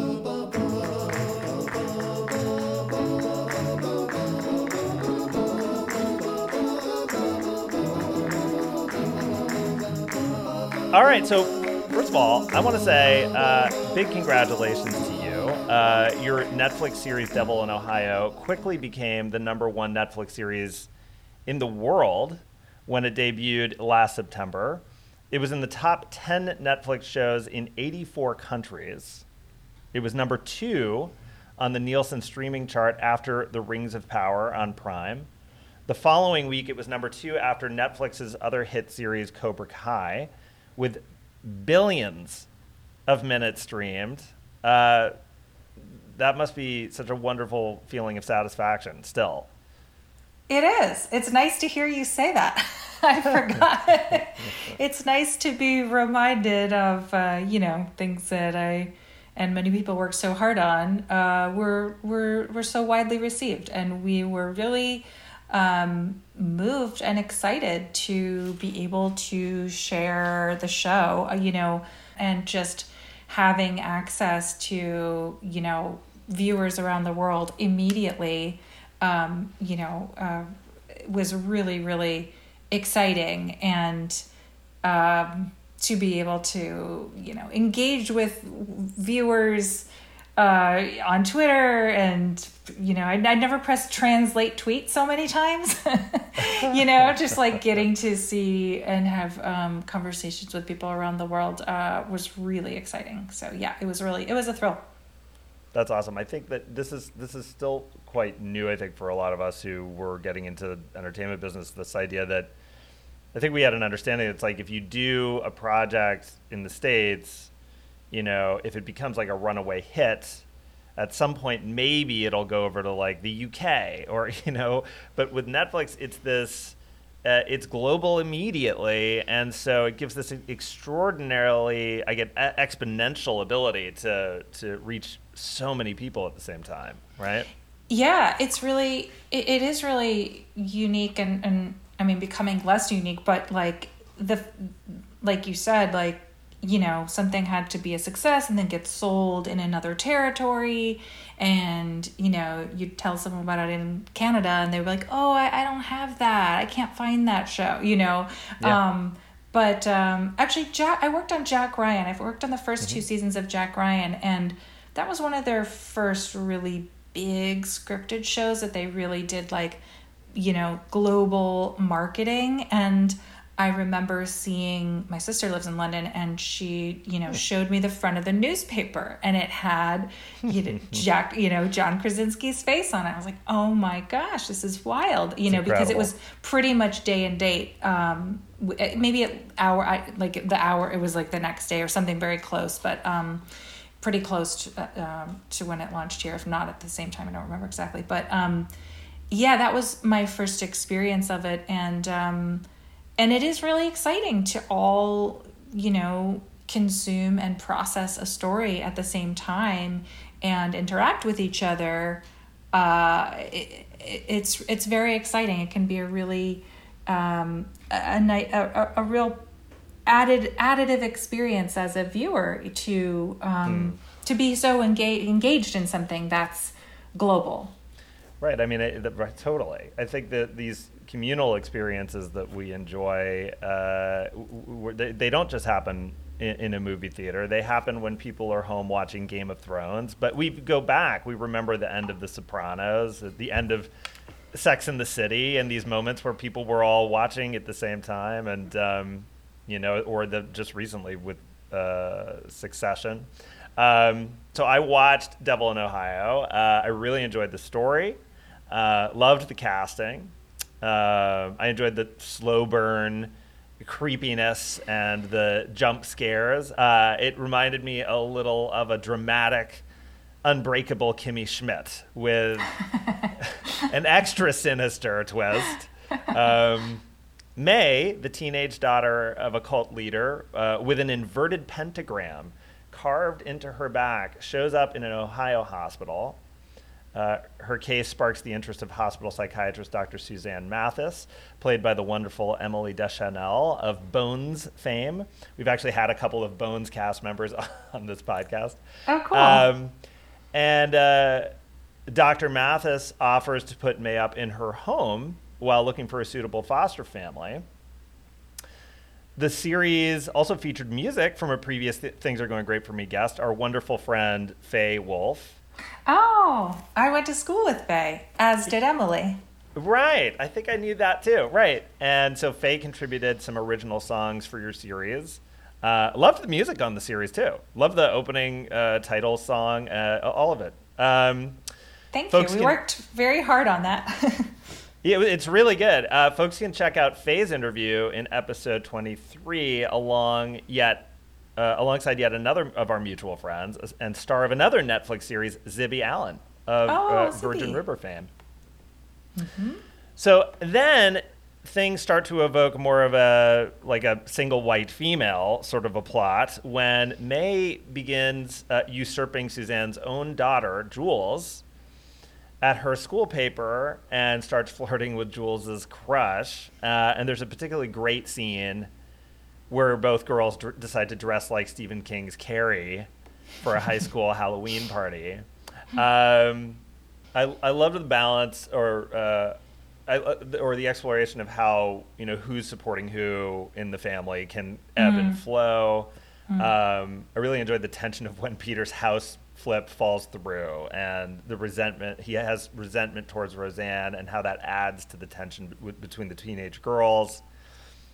It all builds really well, uh, and we learn more about Suzanne processing her own trauma from her abuse from a, a sociopathic stepfather uh, and dealing with her own survivor's guilt. Um, and her feeling like she needs to rescue everyone. Everything came to a head very dramatically. Um, so this was based on your young adult suspense novel of the same name. Yes. And I understand you were inspired by the true story of a teenage girl who escaped from a cult and moved in with her psychiatrist family. Yes. Um, the, the, the true story was told to me by uh, my producer, uh, by a friend of hers, and um, they wanted to remain, remain anonymous.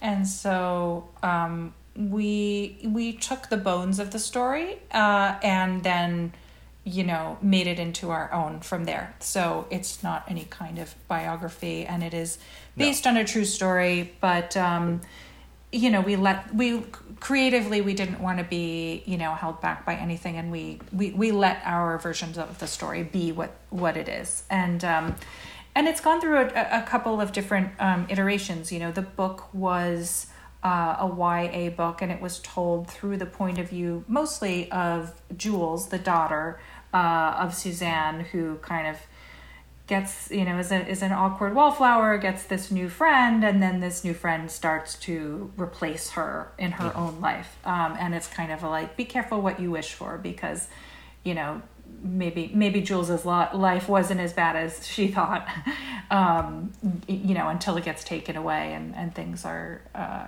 irreparably changed um, and then for the series you know obviously we kept that storyline, but we wanted to break it open a little bit more, you know, lean into the adult stories more. It wasn't a, a YA, you know, more, not all ages, but, you know, it, YA inclusive, but for adults as well um, mm. in the series.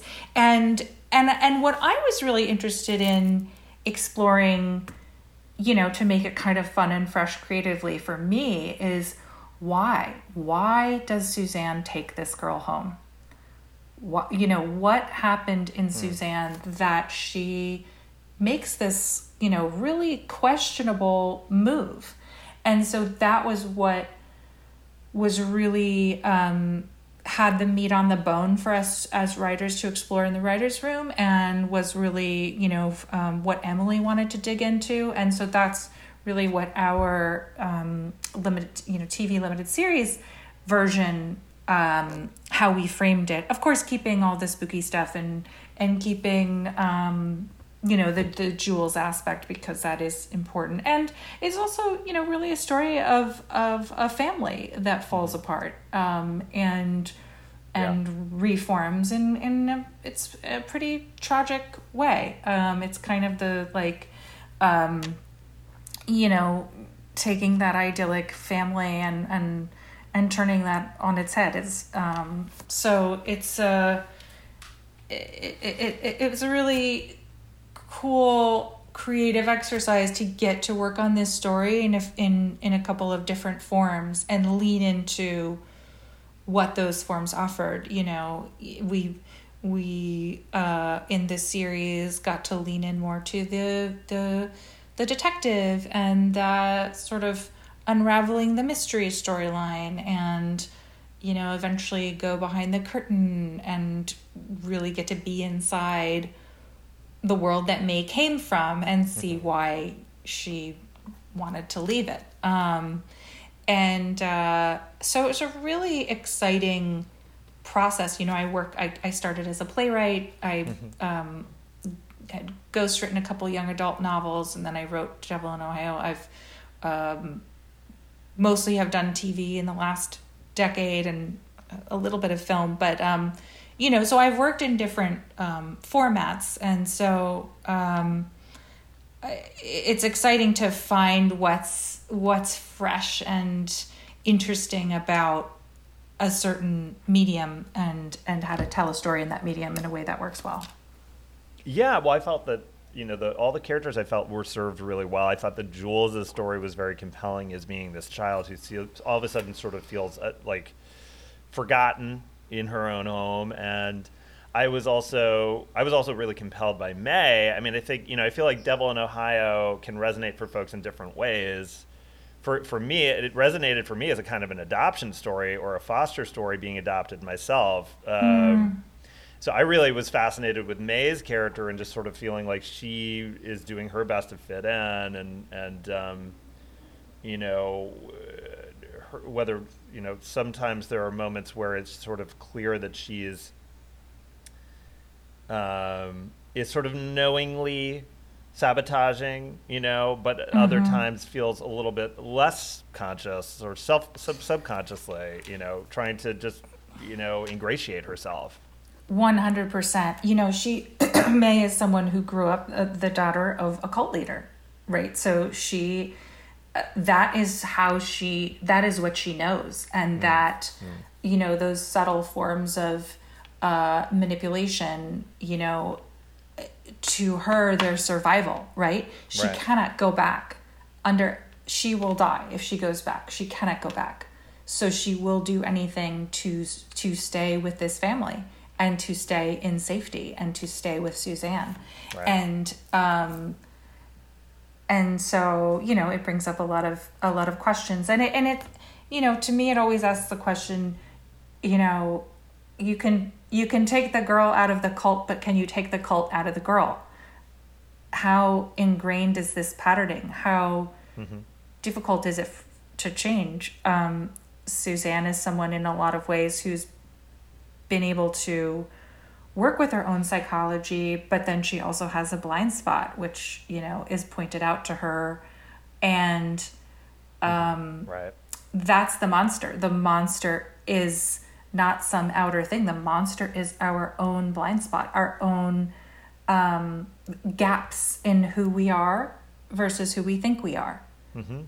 You know that those those pieces of the unconscious, the shadow. You know, talk about Jung a little bit in there. Um, so, so yeah, it, it you know, it was all really uh, fun, interesting stuff to play with. Um, the psychology of and and and then, then therefore the behavior of of these people and um it, it was really it was really a great um, sandbox to to to be in.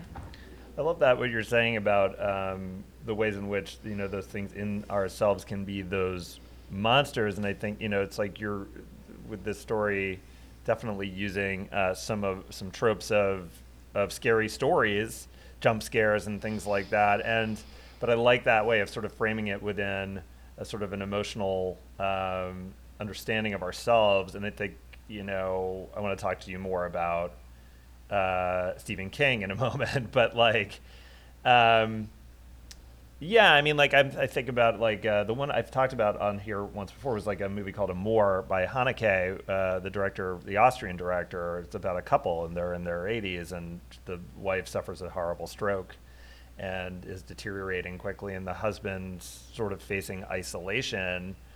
And there are these jump scares in that movie. It's plays like a horror film, despite the fact that it's really sort of at its heart about loneliness and Mm. you know and end of life and um, yeah so you know but i'm curious for you i mean you you've also written on a stephen king series called castle rock for hulu and you know how, how impactful are you know use of scary stories what what do they mean for you with your writing? How do you experimented a lot with telling stories that sort of engage with uh, uh, scary tropes? Or you know was this was devil in ohio uh, that had come after castle rock but you wrote devil in ohio i guess 2017 is that right? Yeah, the book came out in 2017. what do you like Um, about scary stories? Well, I- the way I look at the genre personally and what the way I like to approach it is like the horror of the everyday.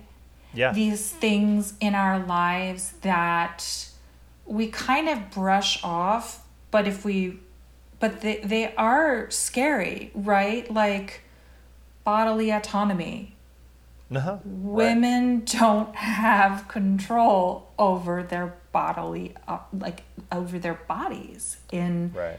Many states that's scary that's Yeah. a horror that's horrific right? Right. and if we like so kind of taking these things that we live with and like digging digging under the surface a little bit or kind of exploiting that um those um, moments uh, or feelings, not exploiting, but uh, excavating, let's say that. Um, yeah yeah You know, and, and enlarging those, that that is how I like to approach horror because it stays character based um, and fairly grounded, and to me is absorbable. Um, you know, in terms of that too, I I remember reading the Stephen King book on writing, and he tells this story about how he goes to the doctor. He had some pain in his ear. He was a kid, and he they said this won't hurt a bit, and then they put a, a, a syringe needle into his ear, and it hurt like hell Uh, yeah and, wow. and, and and he was he was horrified by that moment and that really stuck with me this like you know h- h- horror of the everyday moments and that's kind of how i approach horror um the way i do it. I mean obviously there are you can then take that and then extrapolate on that and then the horror becomes the the enemy monster becomes personified by a werewolf or a vampire or something right. you know supernatural. So that's sort of the next step out um, on the sort of scale a little bit. Um, yeah. and um, and and so it is interesting i i hadn't I, I just sort of ended up in you know working on projects. I actually one of the my my second job in hollywood was working as a script coordinator on dexter. Right. I saw that. And mm-hmm. and that was like a real sort of grad school in kind of dark macabre you know storytelling. And it was it was great for me and i learned a lot. I read every single draft of every single you know script outline story area that that that came out of um, that office. And so um, i really was steeped in it. And um, and so that kind of brought me into that world. And um and i really it, it, had- it had been a genre that i was kind of a little bit afraid of. I was i've i'm still scared watching horror movies. It's not necessarily something that i seek out um Mm, yeah. those kinds of scares because i'm i'm i'm pretty sensitive. So um but now i really enjoy I enjoy it as a tool for storytelling and uh, you know, pl- finding the playfulness in that and finding the kind of, um, you know, those feelings like, oh, who is this? You know, Peter was like, who's this girl in my house? And then you translate that into a long shot down the hallway, and he's standing by himself, and Yeah. it's like, you know, you get that sort of dread and unease, and I and I love translating those feelings of feeling unsettled um, into um, dramatic and visual, you know, moments, drama, dramatizing those.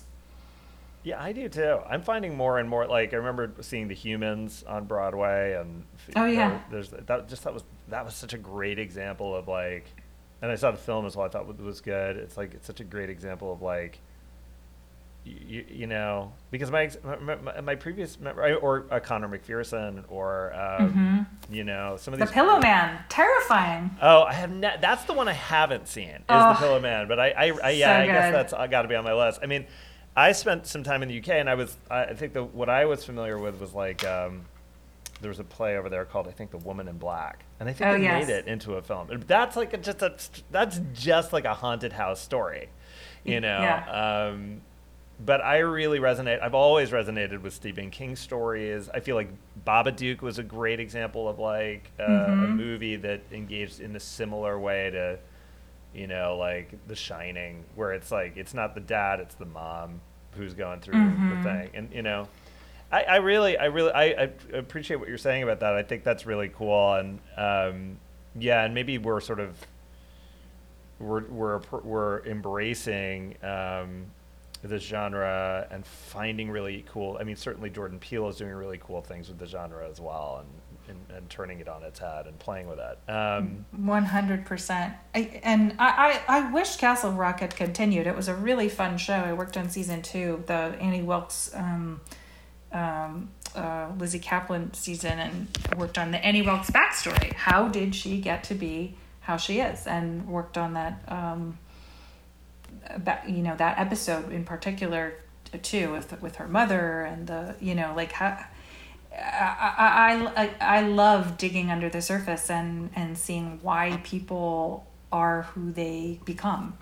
And yeah, um, right. it was a really it was a really fun show. It was a shame that um, I think that was a result of some some merger merger Oh, yeah, moves. Sadly, um, Now that episode you're referring to is that the is that the laughing place?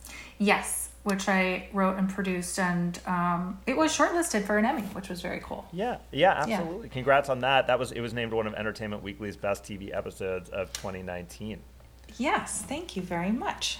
Um, so now you've talked about you've also worked on many more critically acclaimed and hit streaming series like Hunters on Prime, Condor, uh, Jack Ryan, and Heels. Um, and I do I do want to take it back for a second because it looks like your first TV job, if IMDb is correct, was working as a writer's assistant on Weeds, starting starring the always fantastic Mary Louise Parker. Can you talk a little bit about that first writer's assistant job? Is a sort of a storied uh, uh, Rubicon to cross. Um, am I using Rubicon right? I think so. I like to use fancy words and not totally know what I'm saying. Um, but that's a hard. It's hard to make that. Uh, it's hard to sort of graduate to that first writer's assistant job. Could you talk a little bit about how did that come about for you?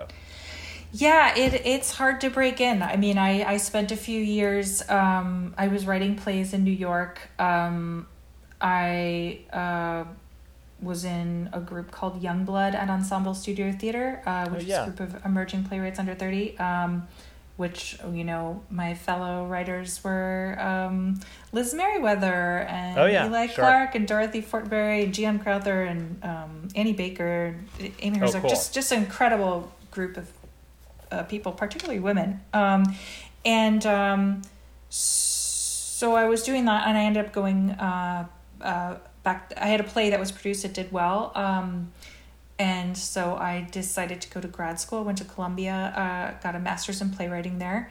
And while I was there, I sold a play to a network. Uh, it was one of the Viacom like teen networks that it, was actually a little bit before its time. They were like, "Oh, we need content that for our Nickelodeon audience who's aging up. We need content for teenagers." And so I, they bought this play that I had, and I I adapted it into uh, a pilot for them. And then they ended up going under the the network, which was so sad. They had Degrassi and Oh, yeah. some other shows like that, and they, they went under, which is so sad because the next year it was like the YA boom. They were just Eh. like a little bit ahead of their time. Anyway, so but it piqued my interest in TV. So I started coming out to Los Angeles for meetings, and I would just meet with anybody who would sit down with me. And um, I just really want. I love TV so much, and it was kind of lining up with the you know uh, the the expansion of storytelling in TV and you know with um the great you know The Sopranos and Weeds and all these like great um dramedies you know character driven uh stories with incredible plot you know like um and I was like oh I can do that you know like I I I this I, I like that and, and I think I can do that. So uh yeah I just I uh just ended up um, i had a couple of friends who were staff writers on weeds and so they told me about the job and i applied and they i was actually in louisville kentucky. I had a short play in the actors theater of louisville Yeah, uh, the Humana Hu- Festival, Humana right? festival Right. yes. And so i was i was in uh, kentucky and the the the the people hiring at Weeds called me and they said, um, uh, "Do you can you come in for an interview on Friday, um, in LA?" And I said, "Yes." And I hung up and I called. I said, "Delta, uh, one ticket to Hollywood, please." Yeah. And um, and, and it was a little "You build it, they will come." And you know, they're like, "So you live here, right?" I'm like, "Mm-hmm." You know, and, and I was Right. in the process of moving, but I, um, and they were like, "You're overqualified," and I was like, "I know, that's okay. Like, I just want to please, please, just let me in, let me in," and um, and so I, so I did it, and I, I learned a lot. You know, I was, I got to be in a writer's room for the first time, see how it all worked. Um, uh, um, and I also script coordinated, which is uh, like, um, you know, so I ended up having that skill as well. Um, so after one season on Weeds, I ended up moving over to Dexter, and I because I wanted to be more in drama, and so I was a script coordinator on that for a season, and then um, I worked on um, Flesh and Bone for Starz, uh, and um, which was a great experience, and I was gonna get staffed on season two, and then season two didn't happen, and then I was bummed, and then finally I got staffed on a show called Shut Eye, um, which was on one of Hulu's first shows back when Oh, Hulu was a baby. Yeah. Um, and that starred Jeffrey Donovan and Isabella Rossellini, and um, uh, it was run by a really incredible writer named Les Bohem, and um, so that was that was great. And because I had you know apprenticed in all these other rooms, I I was thrown into the deep end on the show. There were there were only five uh, people in the writers' room, and way more experience than me. I mean, one woman worked on Frasier. Uh, you know, they they were all like really uh, established, um, incredible writers, and um, but because I'd spent so much time sort of learning how it worked, I I could really swim, um, and the producer of that was um, Melissa Bernstein, who knew that I had produced uh, theater, and um, so she pushed for me to produce on set up in Vancouver, and so I got to go up as a staff writer. Uh, I produced numerous episodes on set, and um, and and and most of the rest of the stuff was EPs. So they were like, "Oh, can you cover my episode?" And I and I was like, "Yes!" Like I was so excited. I didn't have a family yet, and I was like living in a hotel, and I thought it was so cool. So I ended up um, as a staff writer getting to produce a lot, which I didn't know at the time, but really became such invaluable experience because of what's happened. You know, mostly worked in streaming, but because of what's happened in streaming, where they cut everybody loose um, Right, they don't- before production. They don't want uh, writers on set the way that they would previously. Is that part of that? Well, they want one. They don't. They don't want to pay for people to stay on staff.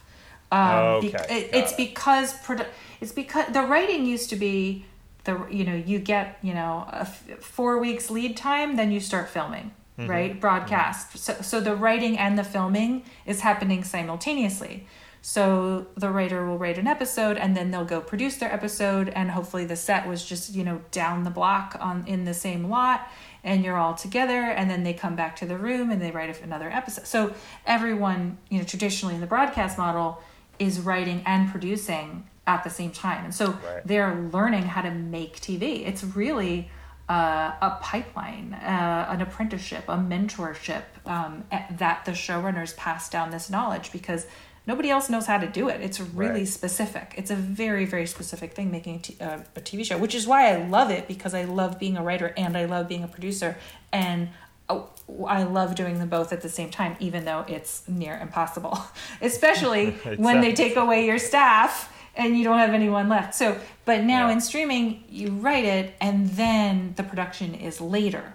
So they don't want to pay the staff to continue on because they're not actively writing anymore as they were on the broadcast models. So that's kind of part of the problem that streaming has presented and why our payment systems are were built off of the, the broadcast model Right. and they are not set up to sustain the, the, the streaming model, which is why we have in a, in a world now current landscape that's so dominated by streaming why we're on strike because we're not making enough money to stay in this profession. And we're not training those people. Like if i was on that hulu show now should i there's no way i would be producing multiple episodes as a staff writer. I would have been long gone. You wouldn't have been Uh, up in Vancouver, for example. no, I would not have been up in Vancouver. She, you know, uh, I, there it would have been my I my producer would not have been able to keep me on. Yeah. And so the pipeline it, it's problematic because there's no pathway to pass down the institutional knowledge. Right. Like yeah, we might have a couple thousand showrunners who know what they're doing, but the way we learned it was from other showrunners. And if Right. there's if we're not training anybody, then the whole thing what it, it dies when we die i mean like and if mm. we're overworked you know it's no joke uh, that, you know they were interviewing some some showrunners and they're talking about checking in with each other to make sure they don't have heart attacks and it, it's Right, not right, yeah. it's not a joke i a mean a lot of the- stress. it's a lot of stress and the amount of hours that you know i was working 18 hours a day six to seven days a week for Well, I was going to say, so right, two so, years. Devil in Ohio, would that have represented your your first showrunner uh, job?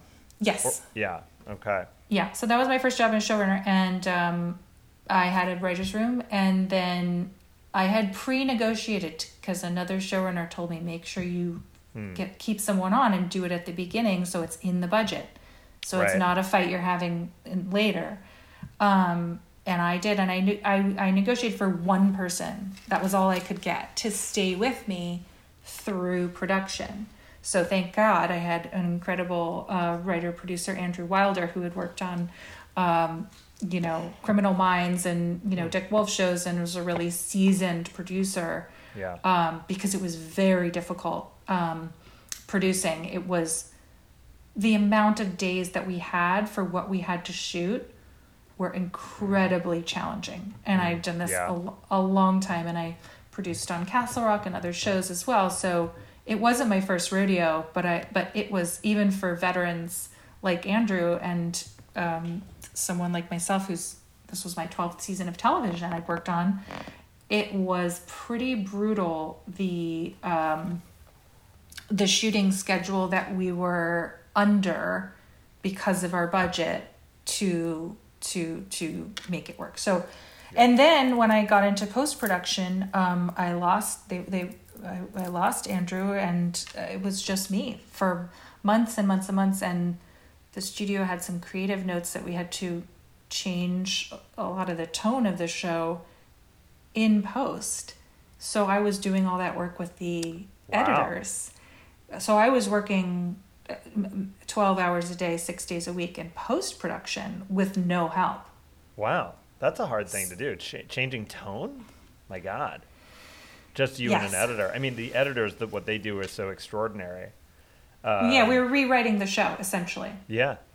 so it was a very very difficult process and um uh you know it was it was great i got to you know make this show and and have this creative endeavor but it was and it, but it was incredibly challenging even for um someone who with a lot of experience in this business so it's not super sustainable the way it's going i can't do that continually work 18 hours a day seven days a week you know i, I i'll I'll die so Right, and right. It's, it's like the model the model that is is currently in play with streaming is is is not super sustainable. Now everyone has different experiences. My experience was probably on the extreme side, but you know, um, we as as an industry as a whole with the studios as our partners we do have to figure out how to make this more sustainable Yeah.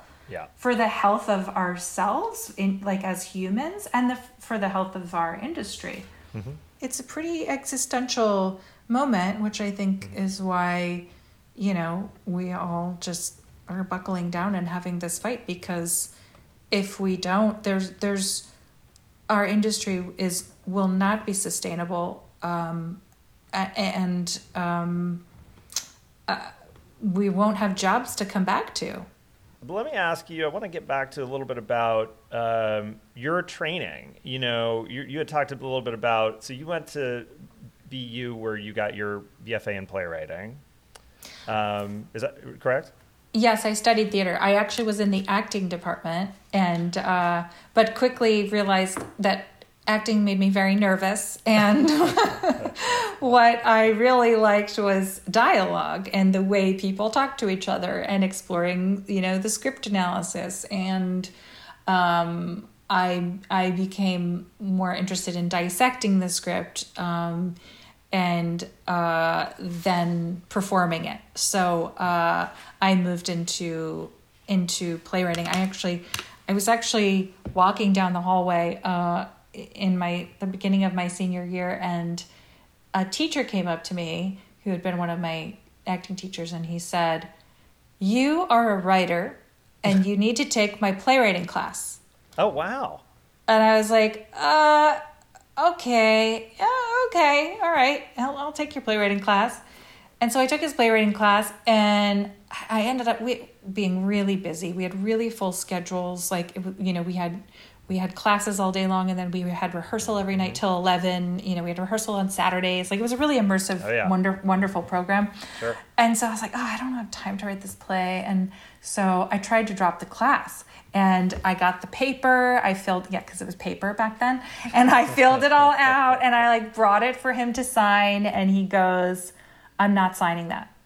Oh, And I was like, no, I can't take this class. I don't have time. He said, I'm not signing it. Uh, not training you would be like not training a ballerina. And I'm not doing it. And just finish, just finish your play. And that's all you need to do to get an A in the class. And I was like, "Ugh, okay. And like, so I finally finished this play. It was my first play. And the school ended up producing it for the Kennedy Center American College Theater Festival. oh my God. And yeah, I, I saw Kennedy Center on your resume. My God. yeah, I, w- I You was know, a that was winner. when you were in college. I was yes, I was 21 and I won this contest and got to perform the play at the Kennedy Center and it got published. And so I landed in New York with a published play and um I was like, okay, this door is opening. I'm going to walk through this uh, you know, I'm going to pursue this path cuz I was still pursuing acting a little bit, but um it was hard to find roles. I was always very tall. Um, I'm six feet. So, you know, at 21 years old, I, I didn't look, you know, like a teenager, which is what people my age were playing, you know. So I, I, it wasn't easy to, um, I, I wasn't working very much. And, um, and I, like I said, it made me really nervous. The like, uh, you know, the, the ha- what the being seen like- and heard part. well, because I you're pro- mostly did theater. that now, but yeah. It was mostly because I did theater and like the, the terror of being on stage with no net, you know, like that. That was very Well, because I have to, I have to ask you about this Um, nervous because because you're because this is something because your mom is was a Alexander Technique teacher at, at the school, right? well. She started um, the year I was leaving. Oh, that's interesting. So, but wait a minute. So, so, but I'm curious. Growing up, what that I wonder how much of that was playing on your thoughts in terms of what you ended up doing, uh, being involved in the arts, is being sort of uh, influenced by mom's work.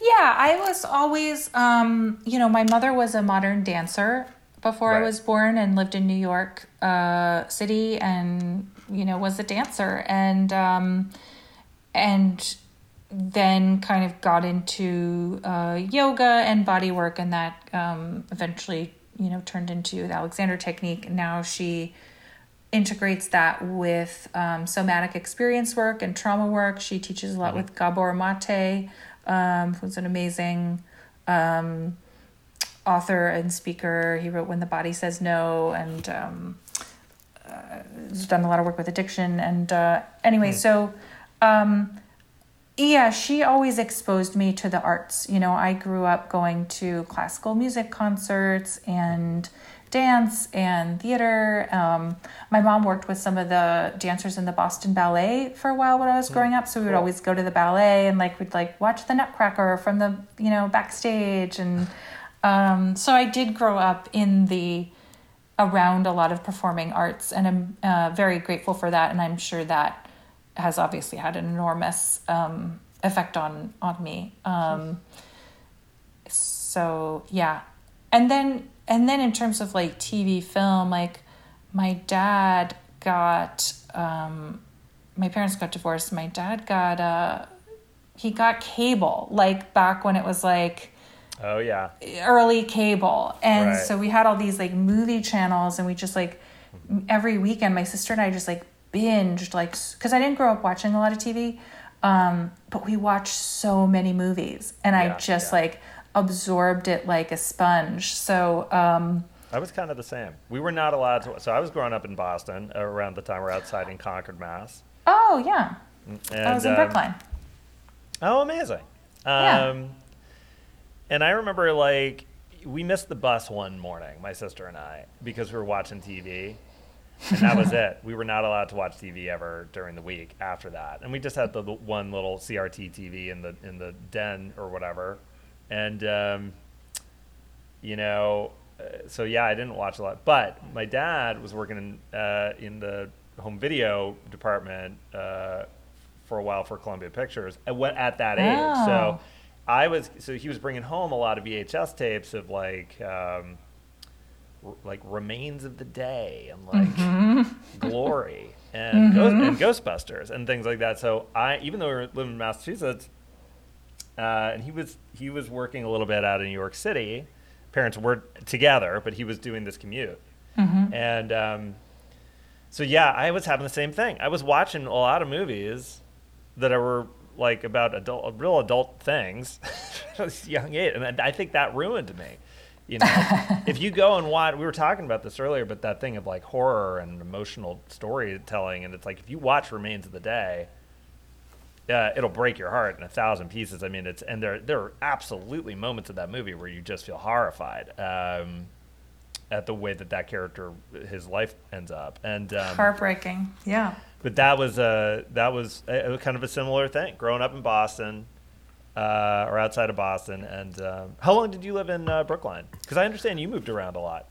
Um, I lived in Brookline till I was 18, and then I went to BU, which was, you know, uh, I moved over to, you know, Allston, one town over. And then after college, I moved to New York. But my father was from Egypt, and so I grew up traveling a lot. Uh, and we had family in all different places. So um, I, I, I had, you know, been to about five continents. Um, so, you Now- know, by the time I was a teenager. So may I ask him that this is also this is something you and I also have in common, which is that we share Middle Eastern heritage. Um, so now I understand. Uh, so I, yeah. So, but could you explain to me a little bit about? You, so you're traveling around. You're spending time with dad, traveling when you're with dad, and then you're home with mom in Mass. By the way, this is very. I'm getting into some pretty personal territory here. I'm more. I'm more interested only because like my childhood was had some similar stuff. I moved around.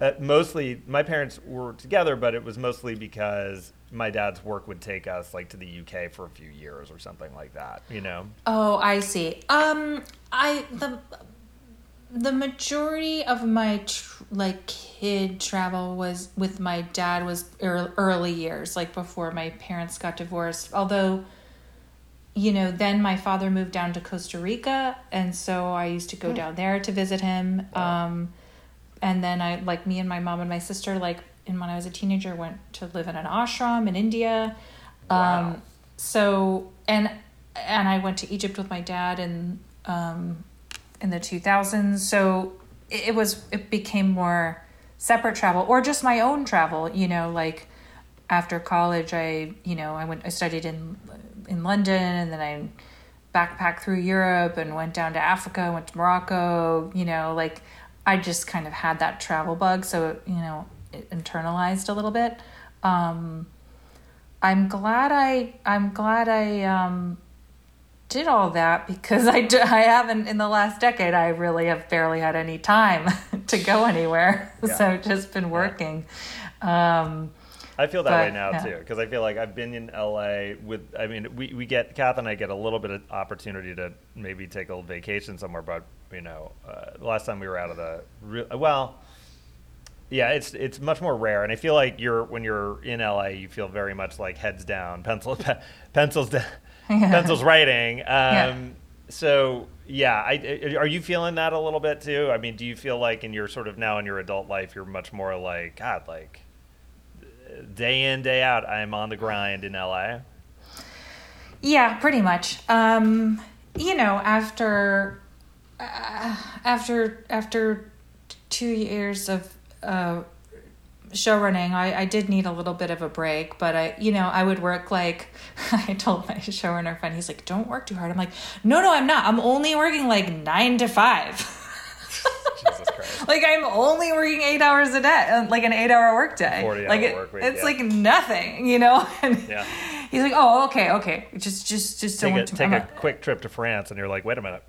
Yeah, exactly. No, no French hours for me. Um, but uh, yeah, it um, you know, uh, look, I I it's work, but I love I love what I do as well. You know, um, and that's well, that's that's part of the tricky part of when you're we were talking about you know the unpaid labor i mean that's why we are exploitable because right. we do love what we do and we want to do it and we're gonna not gonna walk away from these great opportunities. So then we take the prices, you know, payment that's a little less than we want or not fair in this or that. You know, it's like it's a sort of blessing and a curse to um, to love what we do so much. Like, yes, we get to do do you know, um, it's an incredible profession, and I feel lucky to be able to do this um, f- for you know f- for my profession. But um, but but it but it does have a backside of like oh but I really want to do that okay uh, you know but um no I mean that's that is a plus as as you kind of get go down the road as you get to say no more and you get to kind yeah. of do things more on your own terms um as much as as much as we can now you've written some. You've written a lot of plays. You've one of them uh, called the, the Luxor Express, which, as I understand, was inspired by your your dad's life growing up in Egypt, um, and uh, and uh, last year you had a around the same time as uh, your. I feel like your Netflix series was coming out. You also had one of your plays um, was produced uh, which you directed as well. You mm-hmm. directed mm-hmm. your play Palmyra. Am I pronouncing that right? Palmyra. Palmyra. At Center Theater Group's Kirk Douglas Theater, which ran on uh, their CTG's digital stage. Big congrats on that as well. Thank you. Um, this is a story that follows an American photographer, Jody, who's captured by, at the Syrian border by ISIS. She sets out to befriend one of her captors, a young woman named Aisha. Ideologies clash as Jody searches for common ground in a desperate attempt to prove that she is worth more alive than dead. Um, when you when you do engage in Middle Eastern storytelling, um, you know how much of your uh, dad's story uh, has been influential for you?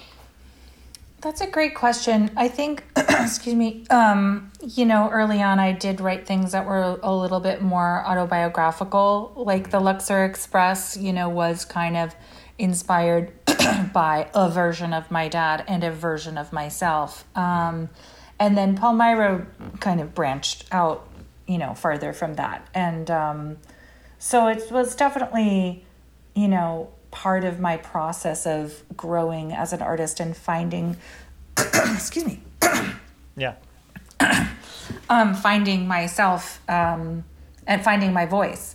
Um, but uh, now that I've found it, uh, I it's I, I, I it's not as necessary to engage with as as it had been at, at a different time. Um, but it's certainly experiences that I draw on, and I, I, you know, I love sort of international storytelling, like Jack Ryan Hunters. Like I love bopping around into, you know, dropping into different cultures and telling different people's stories. I love kind of being a, a fly on the wall in different worlds and um, exploring that. So that's really fun to to watch um, and to to to to write for me still. You're also involved with the, uh, to some degree, I think, with the new Middle Eastern Writers Committee, um, which is a new committee that's part of the WGA. Um, and the mission of the Middle Eastern Writers Committee is to boost visibility and employment of Middle Eastern writers within the film and TV industry while celebrating and promoting accurate portrayals of Middle Eastern characters.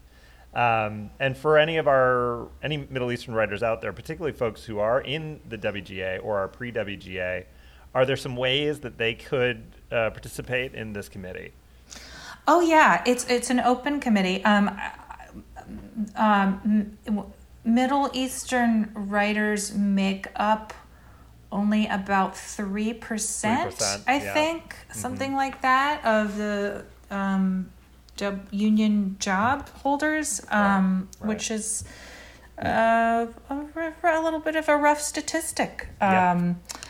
But uh, so I so for well for a while it, Middle Eastern like wasn't di- recognized as a diver- diversity category. That's right. Yeah. Um, because there's a whole thing about how those categories are funded by certain groups. well, there's within the also apparently laws that go back to like the Chinese Exclusion Act, in which right where Middle Eastern folks lobbied to be considered whites. I believe at the time, it's very complicated. yeah, Uh, but yeah. but so, bot- bottom line is, this is a group that deserves protections in the United States these da- today. Sure, and Right. and voice, you know, I mean, Yeah, and a voice. So, um, so it's a really lovely group, and um, I've uh, you know been a, I've taught a couple of workshops, and you know been on panels, and uh, try to participate with the group as much as I can. Right now, um, the participation is going to a picket. You know, they've had some get together pickets. Um, so you can follow them on social media. I think it's like MEWC, Middle Eastern Writers Committee, uh, something like that. Um, and, you know, you can just meet in a social sense, which sometimes is the best way to um, form relationships uh, in this business. So that's that's right now during the strike. That's how they're active. Um, but I think you can just join the group if you're if you are you know consider yourself Middle Eastern, um, and then can be on their mailing list for future events. Um, now you're you were also involved uh, with another group uh, that we I think we should talk about, which is that you're a founding member of a collective of playwrights, directors, and producers in LA and New York who take action to create gender equality in the American theater. Can you speak a little bit about your experience with the group, the Kilroys? Yes. Um, so there was an interesting time in theater, I guess about eight years ago, maybe 2015 ish, where a lot of information was coming out and um, studies were coming out that only 20% of the plays produced nationally were by uh, women playwrights. Mm. And Terrible. that was Yeah. a pretty horrifying number, especially when population is 50 50 approximately, and ticket buyers are 75% women. Um, and so, you know, there was a lot of conversations happening in the theater community of, you know, what should we do? You know, it, it comes from a long history of patriarchy, unconscious bias. What do we consider a quote unquote good play? It's an everyman story. It's Joseph Campbell. It's hero's journey. There's a lot of gender built into uh, what we consider good uh, storytelling Right. fine. So we're coming off of you know millennia of of uh, this kind of thinking. So I was having conversations with a handful of friends who happened to be women and non-binary, and we said, "All right, look, let's stop complaining about this. Let's do something about it."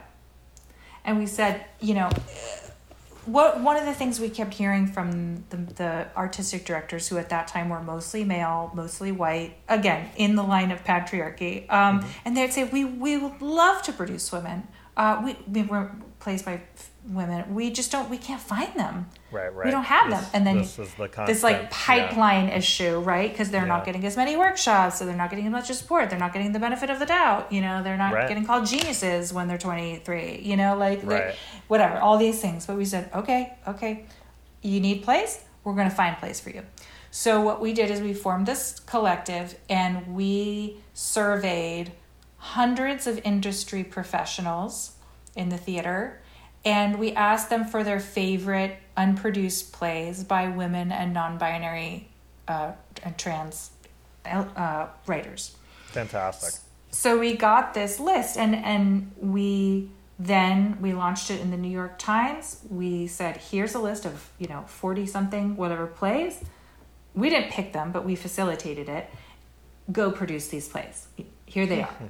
And so we kind of started this annual list. And you know we, we put a lot of effort into our nominators the people that we were serving making sure they were from diverse backgrounds and making sure we were having input from smaller theaters you know artistic directors from uh, we had uh, geographical representation that we had people recommending from every single state you know like well, not just new york la and you know the chicago the big places the big Right. theaters Right. s- hubs. So we anyway. So we did this, and then we then we published. Um, I think we published monologues, a book of monologues. We um, might have done a second volume, and um, and that became our really our main thing was this list, and that we did fairly annually uh, for uh, four or five years. Um, and we also did some other you know events where we sent cakes to 20 theaters who had more than 50% you know female non-binary written plays you know programming you know? who does not like cake as a reward? right? Yeah. yeah it was you know so it was like we tried to kind of be like disruptive like the, like the, the banksy of theater you know and n- not be boring. And um and uh you know we did very limited fundraising just to for our core you know to pay for the website and kind of some core operating costs but like we had a big party with like a speakeasy theme you know like we're not, like, we're not going to ask you for money all the time we're going to ask you for money once and it's going to be fun come to our party you know like so it, it was a really fun and um, disruptive at the time group um, and then the original 13 people who founded it we ended up we passed on the reins to a new group of of uh, who's who's the and we the board now so um, they are still carrying the torch um, it was very difficult with covid and the theater uh, landscape uh, for the past few years. So yeah, right. it's been a little bit of It's a tricky time. I was just reading the New York Times article about the public doing away with their they they had a play festival they did away with the Humana festival is under the radar. under Oh, the no. radar. The Humana festival I believe is done for the moment. Oh my Um, god. Yeah, it's you know they because and there's always been this refrain about theater that we know from growing up, which is they were already saying when we were kids that the theater was always dying. Now they're saying it's like imploding before our eyes. So I think, you know, and and and there and by the way, there's um, IATSE folks who might go on strike now next, who are part of who are working hard in Broadway and regional houses, which they should. Um, you know, I, my hope is that uh, I, I don't I, I don't envision that these that theater is ever going away for good. I think that there needs to be hard conversations in terms of how can we be doing things better, serving uh, uh, both creatives and audiences in a more equitable way. And um, I, I have high hopes, but I think that you know there need, may, maybe needs to be some pain that we will have to travel through during this sort of historic summer that we're having. Hopefully, good things will come out of it. But if we wanted to direct folks, I do have a website for the Kilroys. Um, folks who are interested in, in either donating or getting involved should visit the Kilroys. That's K I L R O Y S dot org. Um, to Excellent, donate or yeah. get involved. I think maybe there's a there, there might be a mailing list to sign up on there. I'm not sure, but I can take a look. But I think that, uh, yeah, I mean, I think. Um, all right, Or I'm they're hot- on socials. Uh, uh, mailing lists are, old, are old, for old news. they're on socials. You can follow them on socials. While we're talking about links, we, maybe we could also direct folks to the Entertainment Community Fund. Um, this is a strike fund that is providing a safety net for performing arts and entertainment professionals, in, including for our many crew members. Um, and to donate, they can head to entertainmentcommunity.org. There's Um, also a new group called uh, the Union Solidarity Coalition, TUSC, T U S S C, and they just had a big fundraiser, and that is through the Motion Picture Television Fund, and that is uh, to help pay for. Right now, uh, we did a fundraiser to help raise money for IATSE and Teamsters who've lost their Yeah. um, uh, insurance coverage because of the strikes. So um, that's another um, another way to help out. And finally, where can people find you online? Me, um, I'm on. I am still on Twitter. the sinking, The thinking Ship ship, yeah. the that is rat, Twitter. The rat infested the ship. rat. yes. um, uh, at uh, Daria Polatin, D A R I A Polatin, P O L A T I N, and also Instagram. I'm on there, and um, that one's more fun. Uh, um, yes. So uh, yeah, those are my places. Well, Daria, thanks so much for this opportunity to chat with you. Uh, it's a very busy time right now with picketing going on, and I appreciate you taking a moment to chat with me about all things WGA and your career. And um, you know, I haven't had enough writers on this program. I think you're our maybe our second showrunner. It's an honor, a privilege. Oh, thank you for having me on. It's really nice to, to chat with you and, and get to talk about all these things that we're all uh, immersed in. Yeah.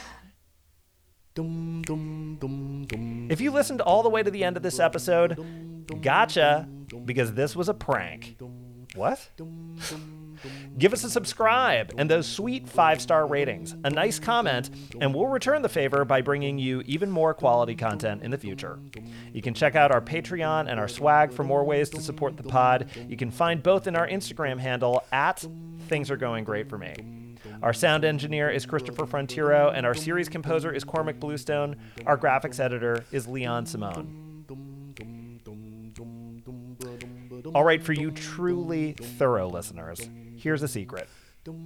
I've got an update for anyone who remembers that I was taking a break from pot and nicotine. I've got over one year sober now from nicotine uh, and 16 months of no pot. What I will say is, I've been working out more, um, and I've started doing so every day since the beginning of September, doing some kind of aerobic or resistance training, even if it's just 10 minutes. It's been really great for my mental health. So that'll be the new thing to follow. Let's see how long I can keep that up. Also, I don't know if I mentioned, but I, I finally bought the movie Point Break. I'm about 20 minutes into it. And so far, it's a lot of Gary Busey. A lot. A lot. So stand by for updates on that as well.